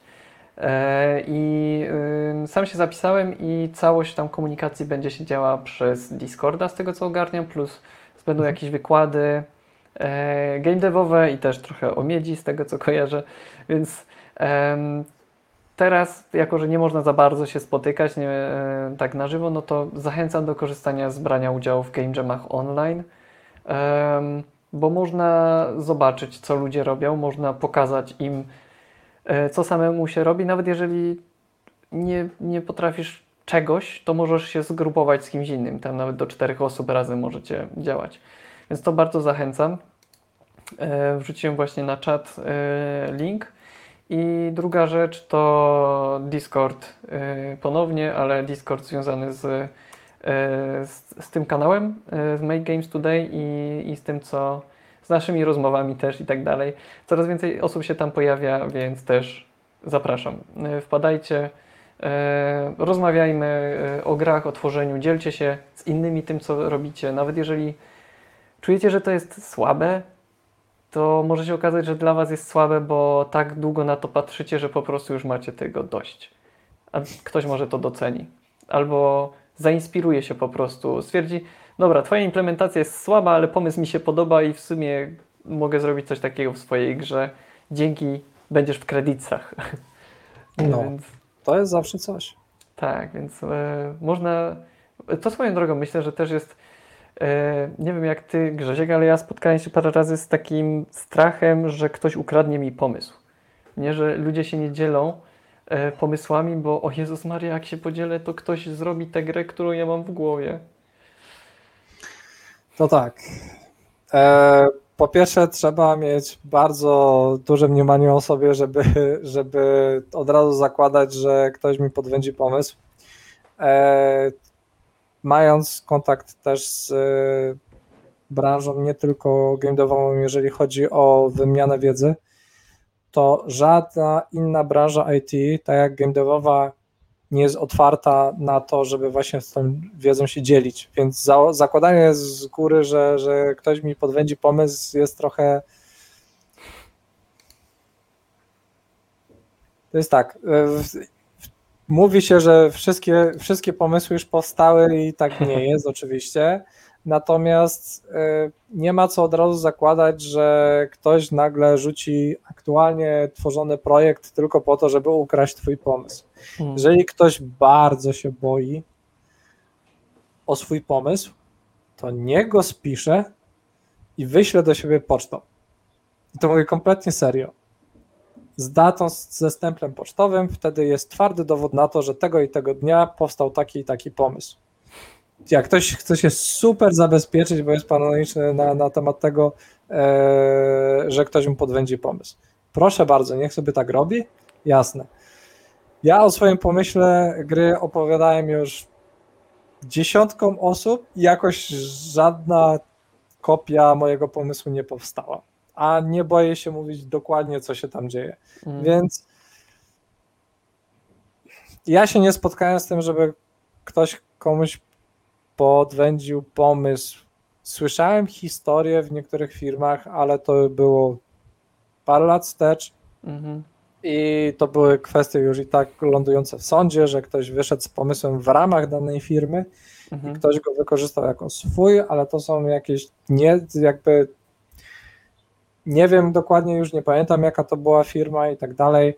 E, to się później jakoś i tak wyjaśniło, więc e, nie, generalnie nie słyszałem o, o ta, tego typu plagiatach. Mhm. Więc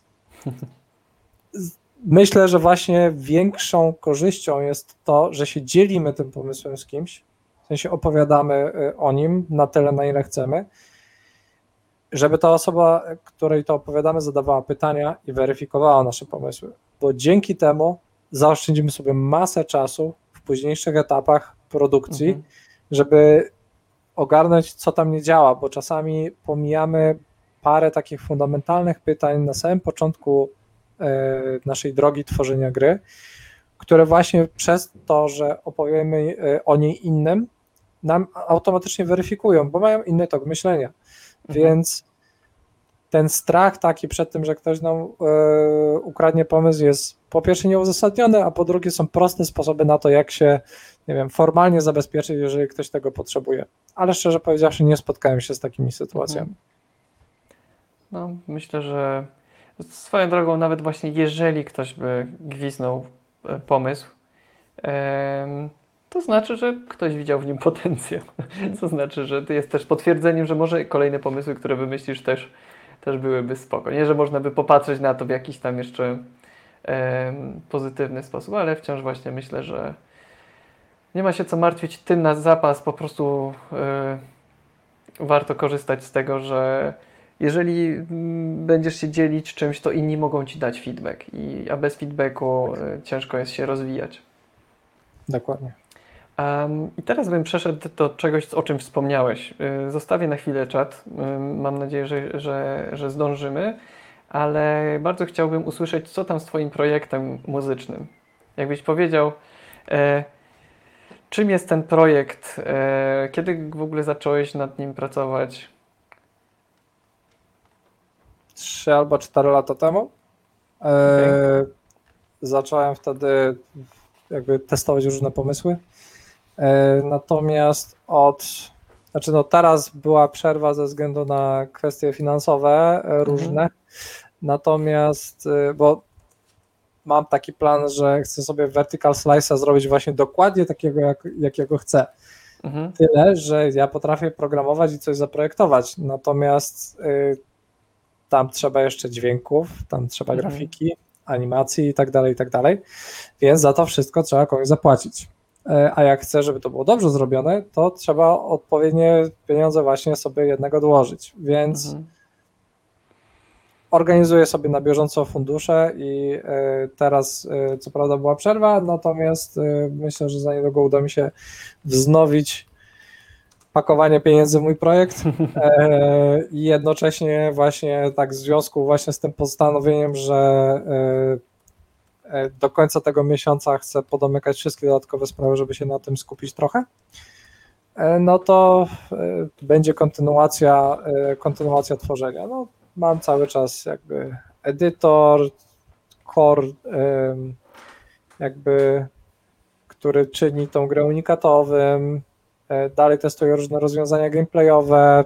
E, Mam już tam podstawową muzykę, dźwięki, parę grafik koncepcyjnych, Mhm. część historii, dużo założeń spisanych w GDD-ku, który jeszcze jest in progress. No, z racji tego, że to nie jest moje jedyne, za, jedyne zajęcie, e, to nie jest moje zajęcie główne, to nawet Mhm. to, to nie jest zajęcie też aktualnie dodatkowe, tylko zajęcie dodatkowe, dodatkowe. A jak człowiek ma zajęcie dodatkowe, to na te dodatkowe, dodatkowe to jednak czasami lepiej pospać trochę dłużej, Mhm. pożyć, wyjść na zewnątrz, dać się oświecić słoneczku, jak świeci i tak Potańczyć. dalej, i tak dalej. Potańczyć, tak, tak, może w końcu za niedługo znowu.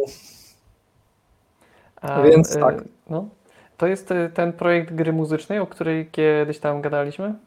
Tak, to było kiedyś w założeniach e, trochę coś, znaczy, na, na tyle, na ile ja Ci to opowiadałem jakiś czas temu, to założenia się zmieniły co do settingu, e, Mhm. natomiast e, jakby system, system rozgrywki, który w miarę unikalnie podchodzi do tego, jak aktualnie gramy w e, gry muzyczne, e, no to ten core właśnie pozostał, że Okej. mamy jednak ten rozjazd między tym, jak rozumiemy w muzyce melodia, rytm, więc e, to też będzie cały czas to główne założenie.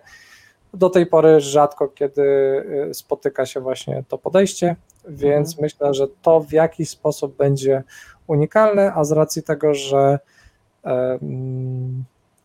mam przyjemność e, współpracować z bardzo zdolnym writerem i riderem swoją drogą. E, i z mm, naprawdę solidnymi e, grafikami, więc graficzkami w sumie, bo są e, tam Enviro robiła w sumie to były trzy osoby, bo tak, Bożenka Honzyjska mi robiła tam Enviro, on miała styczność na przykład robić grafiki do Ori and the Will of the Wisps, O, także, także szanuję, szanuję, szanuję. posz- poszczęściło mi się. E, e, później jeszcze dwie, dwie dziewczyny, Monika Glinianowicz i Wioleta Turek. E, one robią mi tam postacie i UI. Jeszcze szukam animatora, żeby mi to później wszystko zanimował. To podejrzewam, że będzie mój najdroższy element projektu. No, ale to wszystko będzie, myślę, jakoś powoli szło do przodu. tylko trzeba właśnie zmienić sobie priorytety, żeby w końcu Mhm. ta dodatkowa, dodatkowa rzecz tak naprawdę stała się tylko dodatkową rzeczą, żeby było faktycznie na nią czas w tygodniu.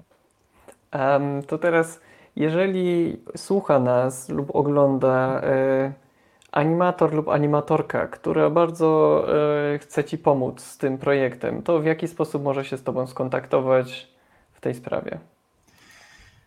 No to mail watroba.grzegorz.gmail.com Moje sociale, wszędzie może mnie znale, można mnie znaleźć pod e, albo watroba.grzegorz, albo proboszcz777, nie pytajcie dlaczego, e, więc Twitter, Facebook, LinkedIn, cokolwiek, e, każdy animator 2D e, mile widziany. Okej, pozwoliłem sobie wrzucić na czat e, Twój mail, jeżeli ktoś by chciał, z, kto z osób, które nas słucha lub ogląda i lub ogląda, do sociali jest link e, w opisie, więc to zachęcam do zajrzenia. Dobra, super, dzięki. A powiedz mi jeszcze tak z ciekawości, jaki masz plan? E, bo mówiłeś, że mm, chcesz vertical slice'a przygotować i co? W sensie, że ym, wydawcy pokazać jakiemuś, y, czy e, jakieś kampanie robić, że no jaką masz wizję na to? Z racji tego, że y, zrobienie zasobów do tej gry, w sensie kolejnej muzyki, y, większej liczby animacji, kolejnych poziomów i tak dalej, no to będzie, może być dość kosztowne. E, Mhm. to podejrzewam, że to pójdzie w stronę wydawcy. No teraz całe szczęście jest sporo firm, które e, na przykład nie zajmuje się wydawaniem nie wiem, 13, 15, 20 gier w roku, Mhm. tylko bierze sobie jeden taki projekt, takie drzewko bonsai właśnie i, i się nim opiekuje od początku do końca Mhm. dając e, odpowiedni feedback, jednocześnie realistycznie patrząc na, na potrzeby finansowe projektu. Więc e, myślę, że to byłaby najlepsza opcja.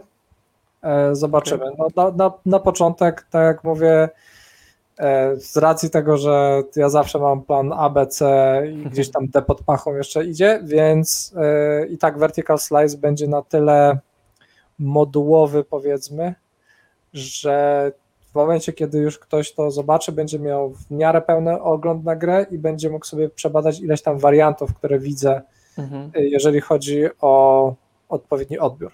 Więc Okej. y, to cóż, no, mam nadzieję, że się uda. Zobaczymy, kiedy, y, kiedy w końcu do tego porządnie siądę. Oby, no myślę, że w tym roku już, y, w tym Mhm. roku już to dociągnę. Zobaczymy, Okej. jak to będzie wyglądało. Powiedziałeś to na wizji, więc będziemy mieć na ciebie oko. I ucho. Spodziewałem się czy tego. coś.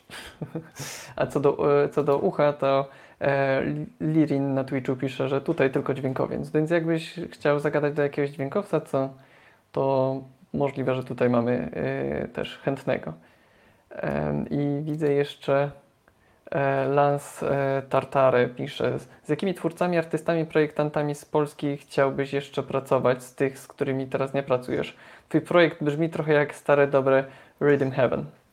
Rhythm Heaven. No nie, to będzie w ogóle inna para kaloszy. E, Ale jeżeli chodzi o twórców, kurczę, jestem fanem w ogóle polskich kompozytorów gier. Może któryś e, tam pochyli się nad projektem, jak, o- jak się już uzbie, że tak powiem, e, jak już znajdę kogoś, kto byłby w stanie zapłacić za dokończenie projektu, to wtedy może uda mi się przekupić tam Krzyśka Wierzynkiewicza albo kogoś, żeby przynajmniej e, albo Michała Strońskiego, żeby przynajmniej jeden utwór gdzieś tam zrobił. E, zobaczymy. E, zobaczymy. To ja myślę, że fajnie by było z racji tego, że to będzie taka e, e, taki passion project bardziej. Mhm. Ja nie zakładam, że musi się udać czy sprzedać.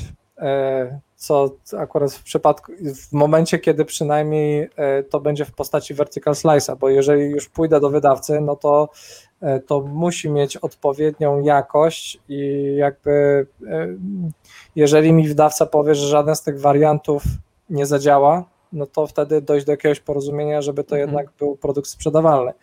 Ale na etapie vertical slice'a e, na etapie vertical slice'a mm, jestem bardzo otwarty właśnie na młodych twórców, którzy jeszcze na przykład nic nie zrobili, a dzięki temu może przynajmniej e, uda im się, nie wiem, raz, że zarobić pieniądze, bo ja za wszystko płacę, ale też e, no, mieć jakiś ten element portfolio taki, że ktoś zrobił jakąś, jakiś aset od początku do końca. Ja też e, w momencie, kiedy podpisuję umowę z takimi, e, z takimi twórcami, to ja z miejsca też e, zapewniam ich, że nawet jeżeli ta gra nie wyjdzie, to to, co zrobili, będą mogli bez problemu jakby chwalić się tym, bo często był taki problem jeszcze, pamiętam parę lat wstecz, że jeżeli na przykład jakaś gra nie wyszła, to e, nie można było pokazać tego, co się w niej robiło, bo były jakieś NDA i tak dalej. Mhm. Także to dla mnie jest istotne też, że jeżeli ktoś nawet jakiś mały element dołoży do projektu, to jednak to będzie mógł pokazać, że to było jego. Czy to wykorzystał ostatecznie, czy nie, ale myślę, że to jest też istotne. Dlatego to też czasami wolniej idzie, ale tak jak mówię, mnie tutaj naprawdę nic nie goni to nie jest gra 3D, żeby musiała spełniać e, najnowsze, e, najnowsze potrzeby techniczne, powiedzmy, czy mhm. wymagania, jeżeli chodzi o, o graczy, to będzie mam nadzieję, że w miarę ładna, ostatecznie dwuwymiarowa gra muzyczna, nie telerytmiczna, co staram się cały czas podkreślać. Więc cóż, młodzi twórcy, zgłaszajcie się. Może się uda coś zrobić razem. Tak jest. Macie maila w, gdzieś na czacie, a inne, inne linki do sociali macie w opisie.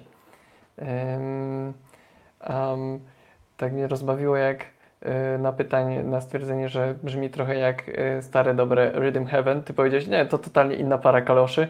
Już sobie wyobrażam osoby, które myślą, a teraz to mnie zaintrygował, o co mu chodzi?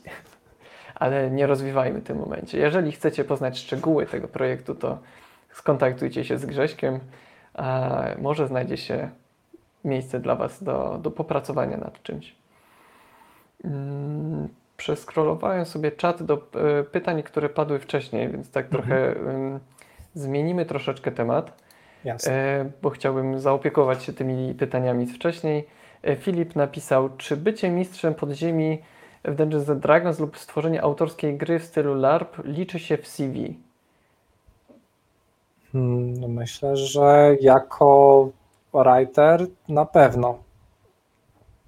Bo... No myślę, że właśnie ważne pytanie do czego, nie? W tak, sensie jakie stanowisko. Tak, tak, tak, tak. Właśnie y, myślę, że y, no, game dev to jest y, nietypowe połączenie y, rzeczy technicznych i takiej stricte pracy twórczej, takiej nieuregulowanej kompletnie, którą trzeba jakoś tam okiełznać, mhm. więc cokolwiek, co tworzycie, to jest warte e, w, jakby wpisania w swoje portfolio, w CV, e, bo czasami ta iskra kreatywności może się objawić w różnych, różnych aspektach e, później i może się przydać w różnych elementach tworzenia gry, więc jak najbardziej, jak najbardziej jakiekolwiek, y, hmm.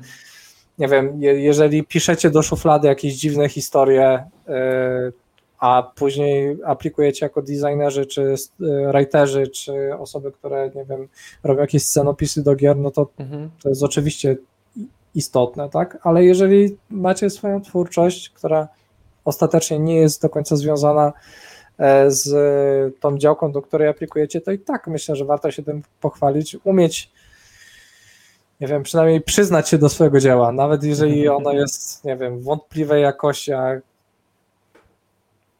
nie wiem, może jest dla ciebie istotne i w tym wypadku nie, nie, nie ma się co, co niego wstydzić. Mhm. No, myślę, że, że w ogóle jest dużo. Y no nie wiem jak w firmach już, w sensie oczywiście to ważne jest to, na jakie Filip jakie stanowisko Cię interesuje, ale myślę o takich samodzielnych twórcach, że dużo jest osób, które uczy się programowania, bo, bo bardzo lubi grać w gry i chce robić gry, ale jak przychodzi do pisania właśnie na przykład historii, tworzenia postaci, to wychodzi po prostu tak kanciaście, e, że, że jest y, ciężko.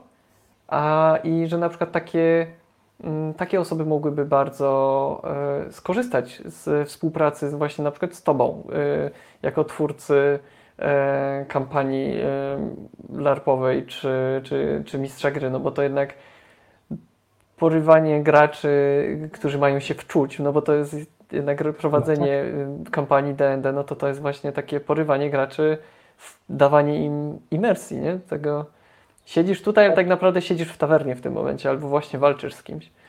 Więc no myślę, że to może być super i polecam Ci y, skoczyć na jakiś game jam. Y, I możecie razem, na przykład, nie wiem, w czteroosobowym zespole stworzyć grę, która będzie miała nie tylko mechaniki, ale będzie miała też historię. I ta historia może być wyjątkowa. Tak, a może czasem uda się zrobić wybitną tekstową właśnie Tak, przygodówkę. tak, tak. I wtedy właśnie, tak no. naprawdę twoja twórczość będzie tym USP gry, tym Unique Selling Point, która przyciągnie ludzi. No, super. Em, dobra, dzięki. I tu mamy e, rozłożoną na dwa, na dwa komentarze wiadomość e, Attacker 35. E, Pytanko co do GitHuba. Obecnie robię gierkę top-down 2D. Niestety na 2D nie działa Navmesh, więc muszę użyć Astar. E, Znalazłem jakiś open license, z którym, e, z tym, który ma otwartą licencję i jak najlepiej to później opisać, żeby osoby, które przeglądają mojego gita, wiedziały, że nie zrobiłem tego sam od podstaw. O, korzystanie z cudzego kodu w swoim produkcie. To tak, jeżeli e, jest otwarta licencja i jest zgoda na wykorzystywanie tego w produkcie komercyjnym, no to często twórca zawiera w e, swoim repozytorium czy w paczce taką informację, w której na przykład spodziewa się, że zostanie coś odpowiednio opisane. E, Albo zostanie w nienaruszonym stanie, albo zezwala na Mhm. naruszenie stanu, tylko że trzeba po prostu zaznaczyć, że ten kod został napisany. Często po prostu jest taka wstawka, jakiś disclaimer na samym początku. Kod e, pobrany stąd i stąd. I myślę, że to jest, to jest takie bare minimum, e, jeżeli chodzi o korzystanie, zwłaszcza w e, projektach takich niezależnych, żeby zaznaczyć po prostu w komentarzu w kodzie.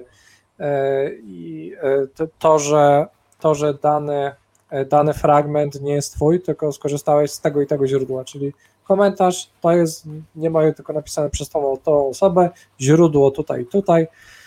Myślę, że na początek wystarczy. No, ale też y, można zobaczyć w, no jeżeli byś na przykład chciał pokazywać już grę gotową, to, to możesz zrobić ekran jakiś about, w którym napiszesz, że obsługa, nie wiem, Navmesh, czy tam AI, pathfinding, czy jakieś inne rzeczy, które właśnie wprowadzasz i nie są twoje, tylko na jakiejś licencji, to zaznaczyć, że zostały wykorzystane bi- biblioteczka ta i ta na licencji takiej i Mhm. takiej. I, No I tak. to załatwia sprawę, jeżeli licencja ci na to pozwala. Najważniejsze jest przeczytać licencję, Tak. co nie zawsze jest proste. Ale MIT licencja na przykład jest y, prosta, krótka, y, więc ja bardzo chętnie korzystam z rzeczy, które są na tej licencji. Dobra, zobaczmy, czy jest jeszcze coś, co pominąłem z czatu, czy będziemy zwijać powoli żagle. E, widzę Oszku Design Zone spóźniony, ale jestem. Cześć. E, no, troszeczkę spóźniony, e, ale na szczęście wszystko się nagrywa i będzie można przesłuchać. I widzę, Filip, Filip napisał, że e, z tym pytaniem o Game Mastera chodziło o stanowisko Game Design, Level Design, Story Writer, więc myślę, No że tak, super. najbardziej. Mhm. Tak, no. Myślę, że takie, takie doświadczenia mogą być bardzo, bardzo przydatne. To na koniec mam dwa pytania y, do Ciebie. Y, jedno pytanie takie edukacyjne, bo teraz zajmujesz się też częściowo uczeniem. e, z tego co pamiętam, e, e, dla Kodilli. I Mhm. jak twoje wrażenia z padawanów, z młodych padawanów game devu, jak z czym przychodzą ludzie, jak się czujesz ucząc ich, jakbyś się podzielił jakimiś swoimi przemyśleniami związanymi z tym? No, ludzie przychodzą różni. Niektórzy w ogóle coś już programowali, więc Mhm. na przykład nie ma problemu z tym, żeby pisali kod z zachowaniem kolejności e, wykonywania działań, Mhm. czy nie mają problemu ze zrozumieniem istoty na przykład wektora tak, w przestrzeni trójwymiarowej. Natomiast właśnie część ludzi faktycznie ma braki w takich absolutnych podstawach, których wydawałoby się, że a, no, jak ktoś chce programować, to będzie umiał. No nie. No i teraz trzeba z takimi ludźmi chwilę popracować, wyjaśnić im te, te, te podstawowe założenia. Staramy się też e, e, aktualizować e, kurs, który jest właśnie dostępny na Codilla.com. E, O, może wrzucimy później jakiś Mhm. ma kod zniżkowy powinien działać, jeżeli kogoś interesuje zakup kursu. Natomiast staramy się aktualizować i dopasowywać do, do, do potrzeb kursantów. W momencie, kiedy zgłaszają na, nam, że czegoś nie rozumieją i y, to nie jest coś, co na przykład jest nie wiem, prostym przeoczeniem czy, czy błędem koncepcyjnym, tylko że na Mhm. przykład faktycznie brakuje czegoś w materiałach, no to staramy się to jak najszybciej poprawiać, żeby zapewniać jak najlepszą jakość tego kursu, e, który właśnie tak prowadzi od samego, od samych podstaw mniej więcej e, do w zasadzie wypuszczenia gry na App Store, więc e, Bo to jest gry mobilne, co nie? tak, tak, gry mobilne. Stąd, e, stąd no, e, doświadczenia z kursantami są różne, ale e, właśnie no, niektórzy już są wysyłani do firm. W sensie e, idą już na juniorów do pracy. Super. jeszcze nie wiem, nie wiem, jak im poszły rozmowy kwalifikacyjne, Mhm. ale no, patrząc na ich pracę i to, że właśnie w trakcie tego kursu w zasadzie produkują dwie gry, yy, Mhm. to zawsze jest plus, że zrobili coś od początku do końca swojego yy, i Super. jednocześnie mają też podstawy tego, że potrafią o tym opowiedzieć. Yy, Jest tam też dział, na przykład w trakcie kursu, w którym trzeba zrobić GDDK, e, trzeba opisać swoją architekturę i tak dalej, i tak dalej, Mhm. więc myślę, że e, jakieś gra, te e, diagramy są takie Okej. pod, bez UML-a, bez przesady, ale e, m, jest ileś tych form, w których człowiek uczy się przedstawiać też swój pomysł w odpowiedni sposób, więc myślę, że te wszystkie elementy te wszystkie elementy jakoś wyp- wyprocentują. Zobaczymy, e, bo to jeden już rzut, że tak powiem, studentów e, zakończył się i teraz w maju e, wystartował kolejny bootcamp Mhm. e, zobaczymy. E, Zobaczymy, jak to będzie wyglądało, no ale myślę, że, że e, będzie jeszcze lepszy niż poprzedni. No e, tak, no bo to jest kwestia- bardziej dopracowany. Tak, uczenia się na tych, na e, jakby to powiedzieć, mm, doświadczeniach, o ładnie to Tak. nazywając. Tak, żeby nie bo powiedzieć to- błędach, chociaż nie tak, błędy, tak, tak, tak, żeby No bo nie było, ale, ale tak. tak, ale to wiem, wiem jak, jak to wygląda często, że myśli się na początku, projektujesz jakieś zadanie, czy to jak, e, jak kogoś będziesz e, przekazywać komuś wiedzę, zakładasz, że tak, to jest najlepszy sposób, super fajnie, potem przychodzi co do czego i tak, o Boże, nie przewidziałem tego, tego, tamtego, dobra, zaorać. Więc wiem, że uczenie nie jest takie e, najłatwiejsze. E, No tak, no bo tutaj akurat na przykład jest e, ten pro, prosty kazus e, w momencie, kiedy zaczynamy e, projekt w Unity, piszemy pierwszy skrypt. I w tym momencie już sam prosty, podstawowy skrypt to już jest ileś rzeczy do wyjaśnienia. Czym jest klasa? mhm, Czym jest dziedziczenie? Tak, Czemu, jak, dlaczego się tak zapisuje metody? Yy, Co to są pola, jak to wystawiać Tak. i tak dalej, i tak dalej. Ileś takich elementów jest, które no trzeba przebrnąć na początku. Jeżeli ktoś z tym nie ma w ogóle doświadczenia, no to może być dla niego mniej typowe, Mhm. ale staramy się wszystko wyjaśnić tak, żeby pod koniec już można było zrealizować każdy swój pomysł. Super.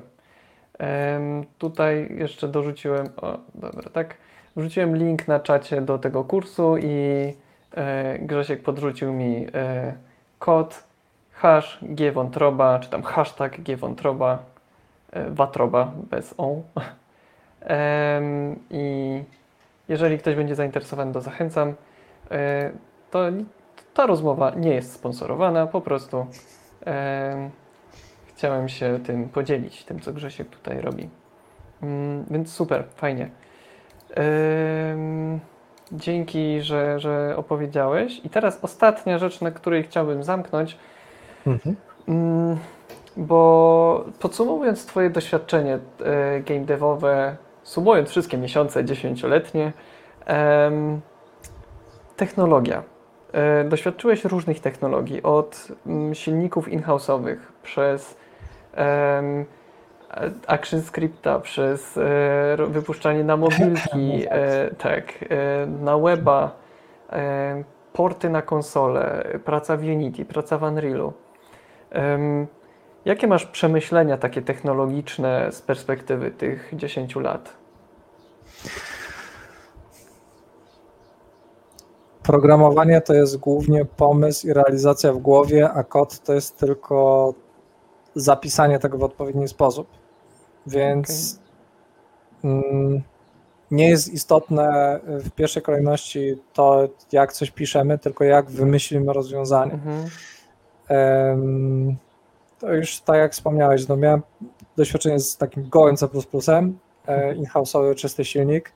Miałem doświadczenie z, nawet chwilę miałem w łapach Unreal'a trójkę e, czy Gamebryo. E, Później właśnie Unity jeszcze za czasów, kiedy nie był fajny w ogóle. E, Kokos, em, Kokos 2DX, bo Kokos jeszcze był napisany w e, Objective-C. Mhm. To jeszcze jest inny i w ogóle Tak. inny rodzaj zapisu. E, Całe szczęście w Javie nie musiałem dużo pisać, bo tylko jakiś tam mały serwerek. Ale generalnie, jeżeli myślicie, że w Javie da się napisać gry, to tak, ale po co? To już mówię od razu. E, I to jest tak, że nieważna jest, tak przynajmniej na początku, nieważna jest technologia, nieważny jest język, ważny jest pomysł bo teraz jeszcze w, czy w Unity, czy w ramach Unreal'a mamy i blueprinty, i Bolta, czyli możemy praktycznie zrobić całą mechanikę bez napisania linijki kodu, więc to jest kolejny dowód na to, że można jakby programować e, po prostu wymyślając pomysł i go realizując, tylko że w sposób powiedzmy bardziej graficzny. Mm. Przemyślenie technologiczne. E, własny silnik to jest już za- zabawa dla e, no, e, zawodników i zawodniczek wagi ciężkiej. W sensie, że to jest ciężka charowa. E, Wielki szacun, jeżeli komuś się uda zrobić silnik, za pomocą którego wypuści grę, bo to nie jest, e, to, to, to nie jest taka łatwa sprawa. Na przykład 11 bici, no to mają y, cały czas rozwijany ten własny in-house'owy silnik i masa gier wspaniałych Mhm. na tym powstała. Tak więc szacun wielki. E, Ale jeżeli zaczynacie przygodę z tworzeniem gier, to nie od własnego silnika, tylko jeżeli robicie grę 2D e, ze stosunkowo prostymi mechanikami, to raczej skłaniałbym ludzi w Unity, Mhm. Dlatego do gier mobilnych to jest jeden z takich bardziej wdzięcznych e, silników. Jeżeli robicie wiem, strzelaninę na przykład, no to znacznie łatwiej akurat strzelaninę zrobić w Unrealu, Mhm. bo ten template podstawowy już jakby zakłada to jakby tych swoich podstawach i nawet nie trzeba umieć napisać swojej klasy w kodzie, żeby zrobić całą mechanikę, więc patrząc na aktualne zapotrzebowanie rynku, to lepiej nauczyć się obsługiwać jeden z tych dwóch silników i wtedy języka z nim związanego, niż Mhm. em, zabierać sobie zapisanie własnego. Żeby nie było, jest jeszcze właśnie kilka e, prostszych, prostszych silników, które ma, nie mają takich super rozbudowanych możliwości, ale też potrafią się, mm, potrafią być podstawą do komercyjnych tytułów i całkiem nieźle się na nich pracuje, no to jest Godot, jest e, Kokos właśnie 2DX, mm, jest Game Maker, który jest jeszcze prostszy, e, który ma swój własny silnik, język skryptowy.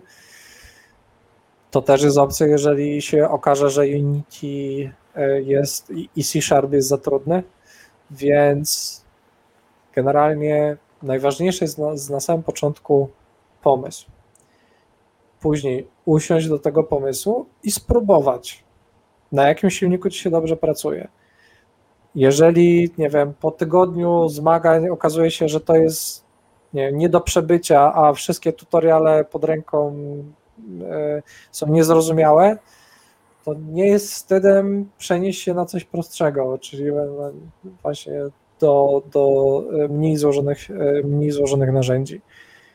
Ważne jest na początku, że chce się zrealizować pomysł, ma się plan na jego implementację i wtedy dopiero użyć odpowiednich narzędzi. Super. Um, y, co do narzędzi, ulubionych narzędzi, C Sharp czy C++?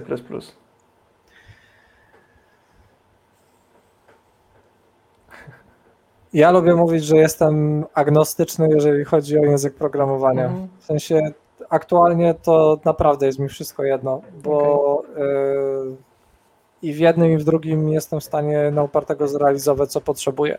Mhm. Faktem jest, że tak patrząc stricte technologicznie, to C jest wydajniejszy.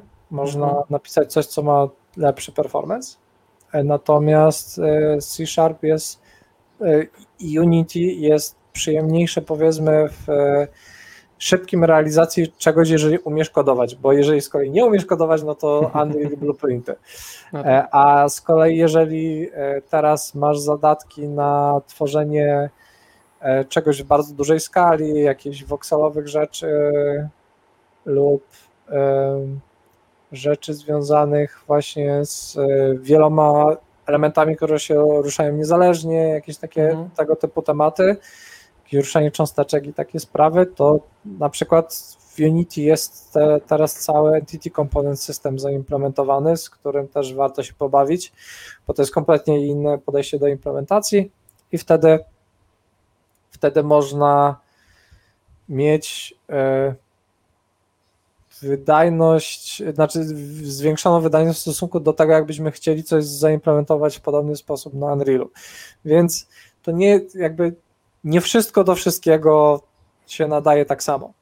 E, mhm. dlatego staram się powiem, być takim agnostycznym, jeżeli chodzi o, o język, e, bo e, wszystko, jest, wszystko zależy od tego, w czym musimy implementować, mhm. jakiego rozwiązania szukać, a jeżeli mamy wybór, no to wtedy jaki to jest konkretnie typ E, pomysły, które chcemy zrealizować.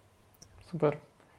No, najważniejsze jest, e, jak, tak jak mówisz, nie? że to jest technologia to narzędzie, więc najważniejsze jest ogarnąć, jakie narzędzie najbardziej pasuje do tego, co potrzebujesz zrobić. Tak. I po prostu jechać z tematem.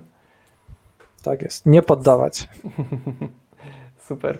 E, tu jeszcze widzę, e, Oszku pisze, że kodowanie ma to do siebie, że jedno zadanie można rozwiązać na wiele sposobów. Kwestia tylko tego, E, co jest bardziej wydajne? No nie tylko tego, ale między innymi tego. Do 2D polecam Godota. tak, to jest orędownik Godota. Super. To co? Myślę, że na tym byśmy zamknęli, bo już rozmawiamy prawie dwie godziny. O, Czas. Tak, tak. zleciało. No, a jeszcze jest, jest trochę tematów, które chętnie bym, bym zagadnął, ale myślę, że jeszcze, jeszcze kiedyś się, się umówimy. Bardzo chętnie. E, zanim się pożegnamy, to chciałbym powiedzieć, że za tydzień będę, będę miał rozmowę też um, bardzo wyjątkową, bo będę rozmawiał z Tomaszem Tworkiem, e, który um, sam o sobie e, pisze, że jest niewidomym perkusistą, wokalistą, który nade wszystko kocha gry i walczy o ich dostępność każdego dnia. Tomasz y, wrzucał niedawno na jedną z grup facebookowych link do swojego Twitcha, gdzie ogrywał Hadesa, y, jak sam napisał, na ślepo, czyli y, po prostu bazując na dźwięku.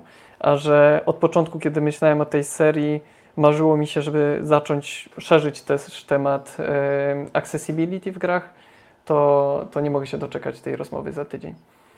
E, Więc już teraz zapraszam na e, przyszły tydzień.